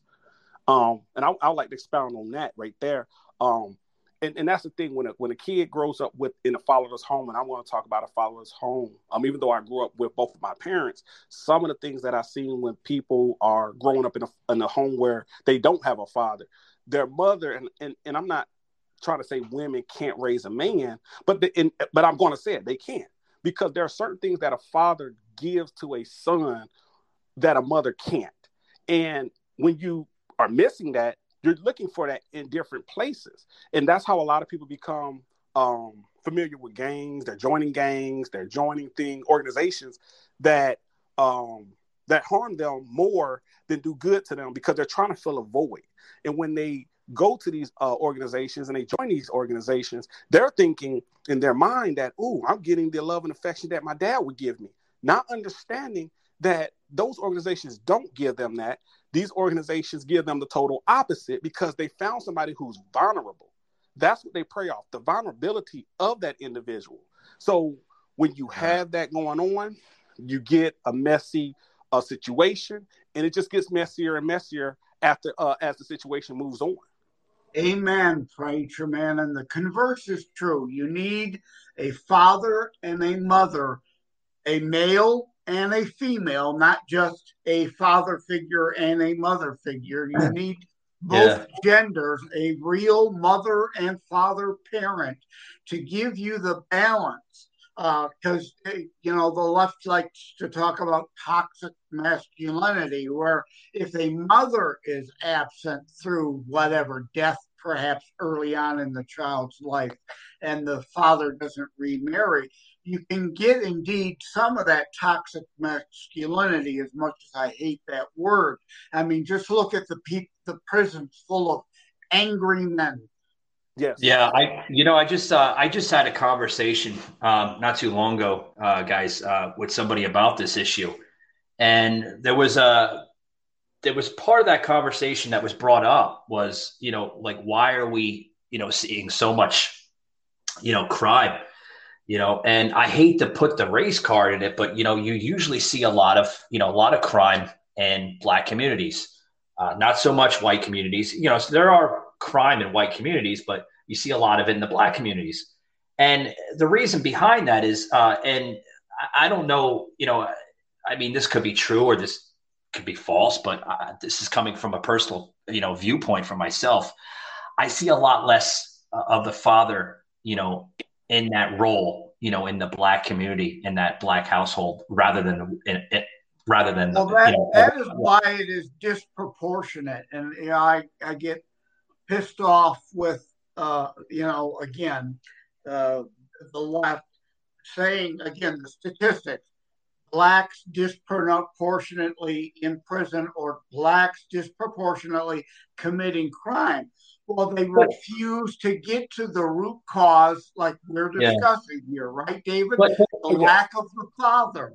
Yes. But but here, hold hold on, hold on, uh, David. But but that is that you know like why why why are we seeing you know uh, listen guys you know again it shouldn't be a race card it shouldn't be you know the race being projected into this but like why is it always projected that way where the black community is always looked as the criminals and th- there are more blacks in, in, in prisons rather than whites and this and that like why is it like that is it because you know of that fatherless uh, environment, or is it yeah, is it something entirely different? Mainly because of that. And if you listen to Candace Owens or even Kanye West, love them both.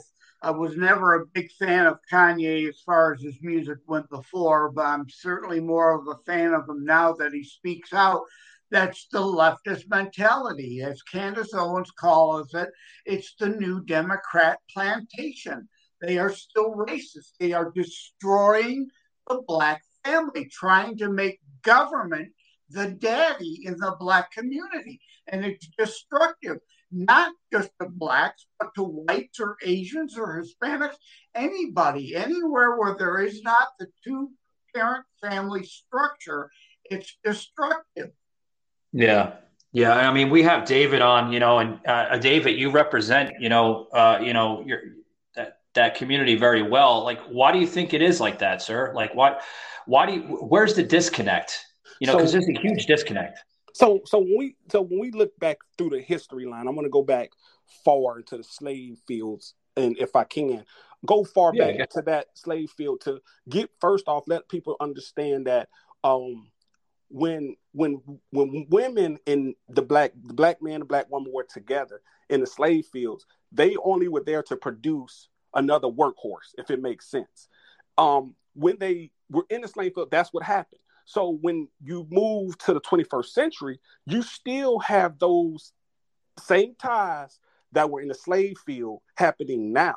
The man leaves a woman, right? And in the black community, that is, it's big like that. A black man will leave a woman to raise these kids on her own. That came from the slave fields. Not only that, we have a guy named Willie Lynch. I don't know if you guys read the Willie Lynch letter, but I would I would like for you to eventually look out and read that. The Willie Lynch letter really uh, signifies how to control the woman. You put them against each other. And that's what we're having now in the 21st century is you having black men against black women. And that's been happening for so long that you you you would never get these two people on the same uh, playing field as long as they continuously keep the past a part of the present.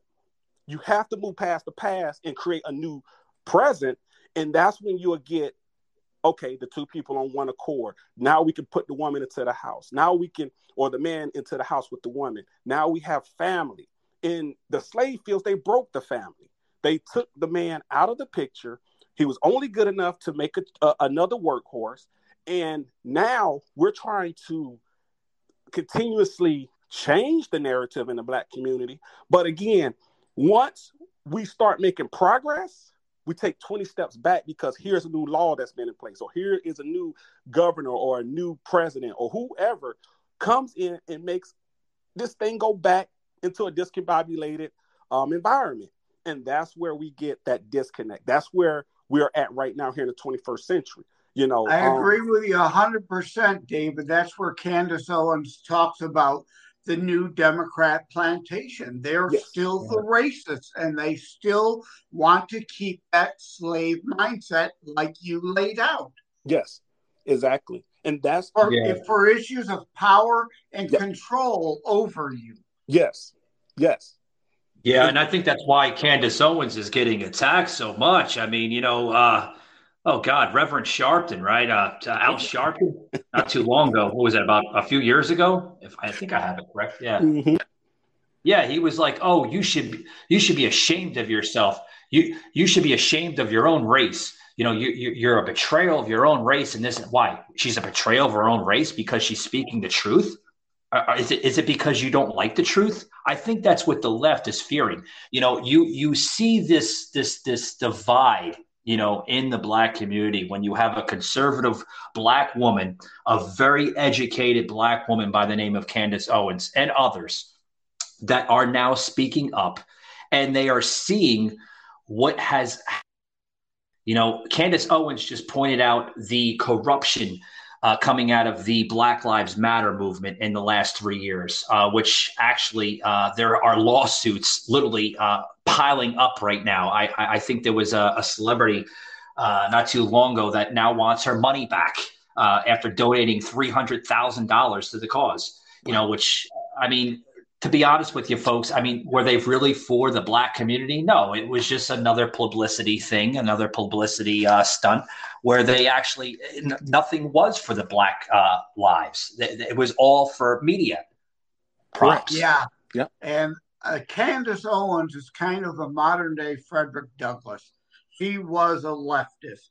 Frederick Douglass also was a leftist and spewed those. And, you know, uh, I forget the name of his famous piece. The left loves to quote about uh, uh, American slaves, but he later educated himself, just like Candace did, and realized no, we weren't really racist foundings. The, the Constitution at one point actually had a clause, or still does, it, it, it's in there, where uh, uh, slavery would be ended. I think it was the year 1808. There was a historian on just the other day on another show discussing it.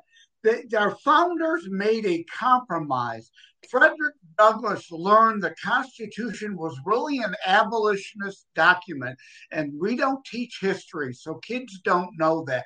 But the three fifths clause wasn't meant to help the slave owners.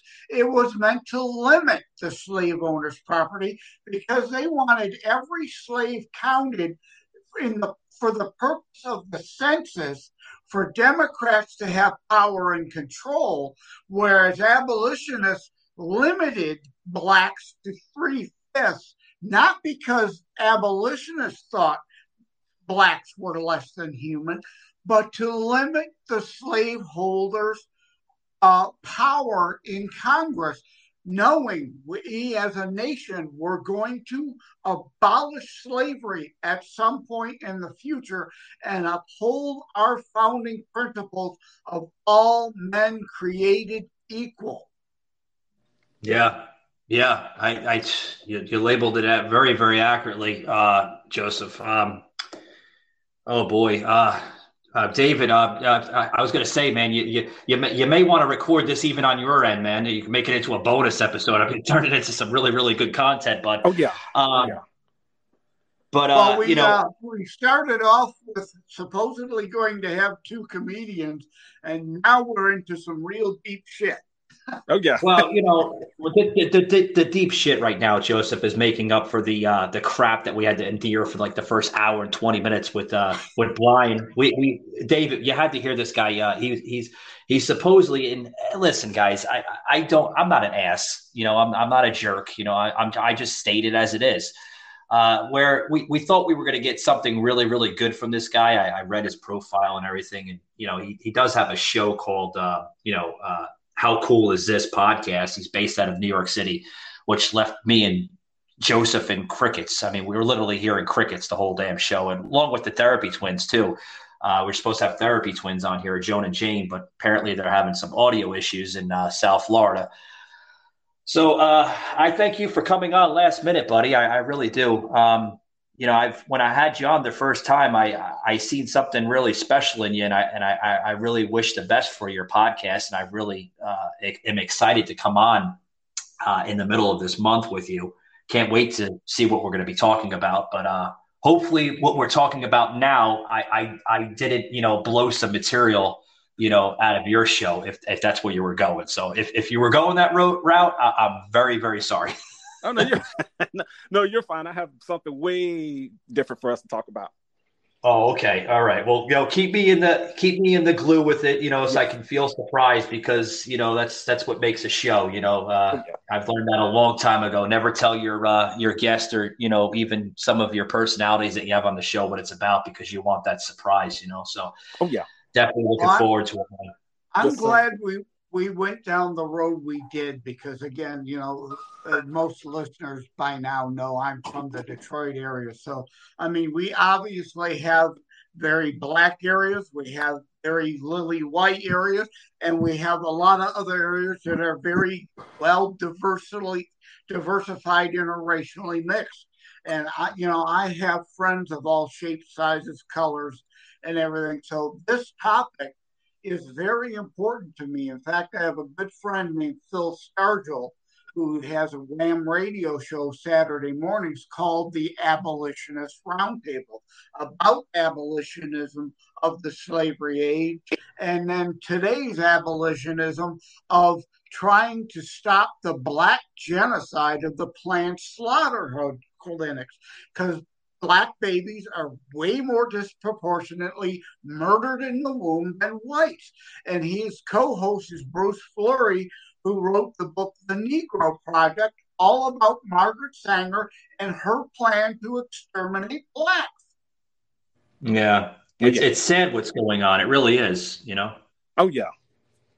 It's it's really sad because um, you know for years and decades you know that, that race card has been uh, very well uh, preserved in this nation, and it shouldn't be that way. You know, um, you know, blacks are just as much educated as as whites. You know, and it shouldn't be like, oh well, whites are so many more, uh, so much more educated than blacks. No, it's it's not that. I, you know how many? Uh, I have black friends, folks, that are very very educated. They they have a very high IQ, and some of them are very very well uh, six, successful and um, okay. I can tell you right now, I, don't know why that label has to come out constantly, and yeah, it, it just got, it, it, baffles me. You've got good and bad in every race. You've got uh, stupid and smart in every race. I mean, if we're talking statistically, Asians are at the top of the pool, right? As far as uh, educational statistics go, uh, they're not any genetically more superior than anybody else. It's just they uh, they uh, have education uh, ingrained in them to be a far more serious subject, unfortunately, than a lot of us around the bigger cities do, white and black in America, and it's sad. Well, according to Andrew Yang, uh, Joseph, that's not the case, right? I, I noticed he said something about Asians like about a year and a half, two years ago, uh, when Trump was in office, that Asians are not very intelligent. But I, I don't know, maybe that was like a like a gaffe or something that he wasn't really supposed to say. So yeah, well, education is becoming more and more of an issue, and we discussed it on another show. Tudor Dixon is running for governor here, and education is a big part of the reason why she's gaining in the polls against Gretchen Whitler, as we call her, who, you know, is more into wokeism in the schools. Like I've said over and over, we used to have the three R's reading, writing, and arithmetic, and I'll throw history in there too, because there's an R. Today, the left only wants to peddle radicalism, raunch, and racism through CRT, and it's got to stop. We got to get back to the basics, uh, or China is going to eat our lunch. Pretty much, pretty much. Uh, you know, David here, we're going to close it off here. Um, I thank you for joining last minute. Um, I know McKenzie shot you that inv- invite last minute. Uh, so thank you for uh, for attending today's uh, show. Uh, any final thoughts, sir, before we depart? Uh, the final thoughts um, that I would like to give is I just hope that many people today, especially after listening to this show and more of your shows, um, will come come to the table with an open mind. Just think about how does this affect not only me, but the future generation. How does this affect others. Um, I think a lot of times we sometimes become selfish and we think more about ourselves. If I'm benefiting from this, I don't care about no one else. But if it's going to affect me, now all of a sudden I'm caring about everybody else because I'm more afraid of how does this affect me. And I'll just say this um, in the closing um, on my end is um, hopefully a lot of people will learn and, and continuously learn because learning is what keeps us grounded. Every day, if we learn something new, that's that's a plus. If we never learn anything else and we keep everything that we already learned, we're we're we're going to always fall behind the eight ball. So I'm just hoping that everybody just goes out here and learns and keep an open mind. Oh, you said it very well, uh, guys. Uh, you just heard uh, uh, uh David Frazier. Uh, he's got a podcast called Frazier Chronicles uh, known as the Preacher Man, a podcast host, a pastor, and a motivational speaker. Uh, thank you very much, uh, Mr. David Preach. Uh, David, ugh, where's my words at? David Frazier. Sorry about that. Uh, I've been up since early this morning, since four, so bear with me, buddy. thank yes, you very yes, much. I'm here with you. Yes, sir. Yeah. yeah, thank you for tuning in, bud. And uh, I'll see you on your show uh, October 22nd, guys. Uh, I'm going to be on his show, Frazier Chronicles with David Frazier, known as the Preacher Man. Thanks very much, buddy, for tuning in to Savage Unfiltered. And uh, you have a great day, okay?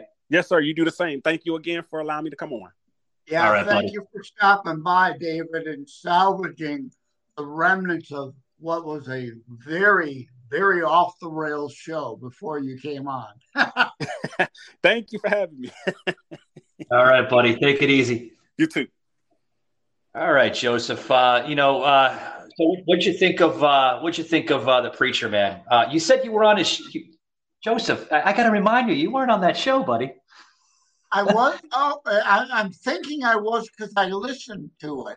I, yeah. I'm remembering things he said, but yeah, no, I, I, I, I, I guess I wasn't but I yeah. did listen to it. yeah, I I want to I want to apologize to the to the listeners here before we depart, guys. Uh, my wording is is here and there, guys. You got to remember, I've been up since 4 a.m., so I, am surprised I'm still carrying the show with Joseph here, an hour, almost two hours into the show. Yeah. Uh, Joseph, I, I do want to thank you, buddy. Uh, you're a good friend of mine for showing the commitment once again for a two-hour show, man. I, I, it's gonna be it's gonna be an interesting show. Don't don't don't you worry. Well, I think we just uh, made the show ten times better than it was. yeah, yeah, and I think the reason why I was confused was because I think I spoke to you about that episode uh, the time I was on with you after that, and I was joking about uh, with his last name Frazier being a spinoff of the Kelsey Grammer Frasier show. Oh man, I, yeah, I just reminded you, Joseph. I'm sure you probably wanted to say that. Yeah, I'm sure you wanted to say that to him just now. It's I think you forgot to say that, but it's all right. But yeah, I said that to you in another episode, and that's what confused me, thinking I was on with him. But we discussed him on another episode. That's what Yeah. it was. So Yeah, he's he's a good podcast host. I, I I'm I'm so excited to be on a show. Like again, you know, it's October 22nd. Um, you know, I uh, I had so much fun having him on the first time, and uh, I'm glad he, he he came on last minute because I know he's busy. You know, he's uh he's a pastor, he's a podcast host, he's a motivational speaker, uh, and he does so much greatness there for his community there in uh, North Carolina. He, I forgot where the hell he lived. I think he lives somewhere. I know it's North Carolina, but I know it's not too far from Charlotte. So yeah, hopefully you can have. Hopefully the therapy twins will figure out the issues they were having, and you can have them back some other time again. Because, like I said, I did listen to the time that you had them on, and it weren't the audio issues, and it was a great show. yeah, they're they're they're usually they they were funny the first time around, and like we didn't have audio issues with them the first time, but I'm not really sure. I know they live in South Florida. It's not too far from Hollywood. Uh, Deerfield Deerfield Beach is oh, that's a good trip from me. I'm in Orlando, so it's what about maybe three and a half, four hours, just about. I know it's not too far from Hollywood and Fort Lauderdale. It's like right between there. So, but uh, I don't know. Hopefully, uh, hopefully the audio down there in South Florida can get their acts together, right? But Yeah, and ho- hopefully we had people hanging with us to the end. Yeah. Where you're right, we we got quality show, but you kind of had to wade through a pile of manure to get to it. yeah, yeah, you know, with the comedian, the first comedian, Brian uh, Reitz, Retz, I think that's how you say his last name. Um, uh, you know, you know, I I could, you know, he's he's young. You know, he sounds like a young man just getting into it. You know, so I wish him the the best. And then the Joan and Jane, the therapy twins, uh, they just actually hold that thought. What, what's that? Oh, we just got a notation from them. They're going to try again on the 17th. God willing, we can get them hopefully on the 17th. Which is, that? yeah, but as far as Brian goes, yeah, I, you know, I don't want to give him a hard time. Like, you know, he's just working and learning his craft. It takes time. It's like you had said when you know you first started. There's always a learning curve on anything, and you know, I, I wish him luck as a comedian. Uh, I, I, I kind of was hoping he'd interject a little bit of humor here and there, but we we didn't get it this time. But maybe Yeah. next time. Well, we also we we also reached out here because I got to close it out here uh, with you soon, Joseph. But we also reached out to um, uh, uh, Collective Coal. There we go. Uh, remember Collective Coal that was on the show here? Um, Yes. You Yeah. liked her. Yeah, you said you you you were like, "Ooh, I like her. We got to get her back on." yeah. She she's going to be back on soon. Her I know her schedule is kind of busy. You know, she's going through you know some type of med school type of thing. So, but uh, you know, it's uh, you know we're going to try to get her back on. I know, like I said, I have the Australian coming on. This Australian uh, woman coming on tomorrow. and Being sauce. And that damn phone of Joseph's, but it's okay. I, I'm going to drop off because my fucking phone is ringing again. It's all right, Joseph. I'm gonna I'm gonna let you get that phone call, guys. Uh, remember, hit that like and follow button on all major podcast platforms, and uh, we will see you tomorrow on Savage Brief with myself. Take care, brother. God bless. All right, Joseph. Take it easy, buddy.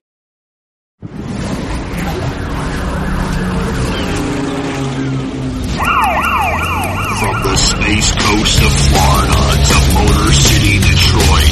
This is the Savage Unfiltered Podcast with Michael and Joseph and Anchor FM broadcast on iHeartRadio.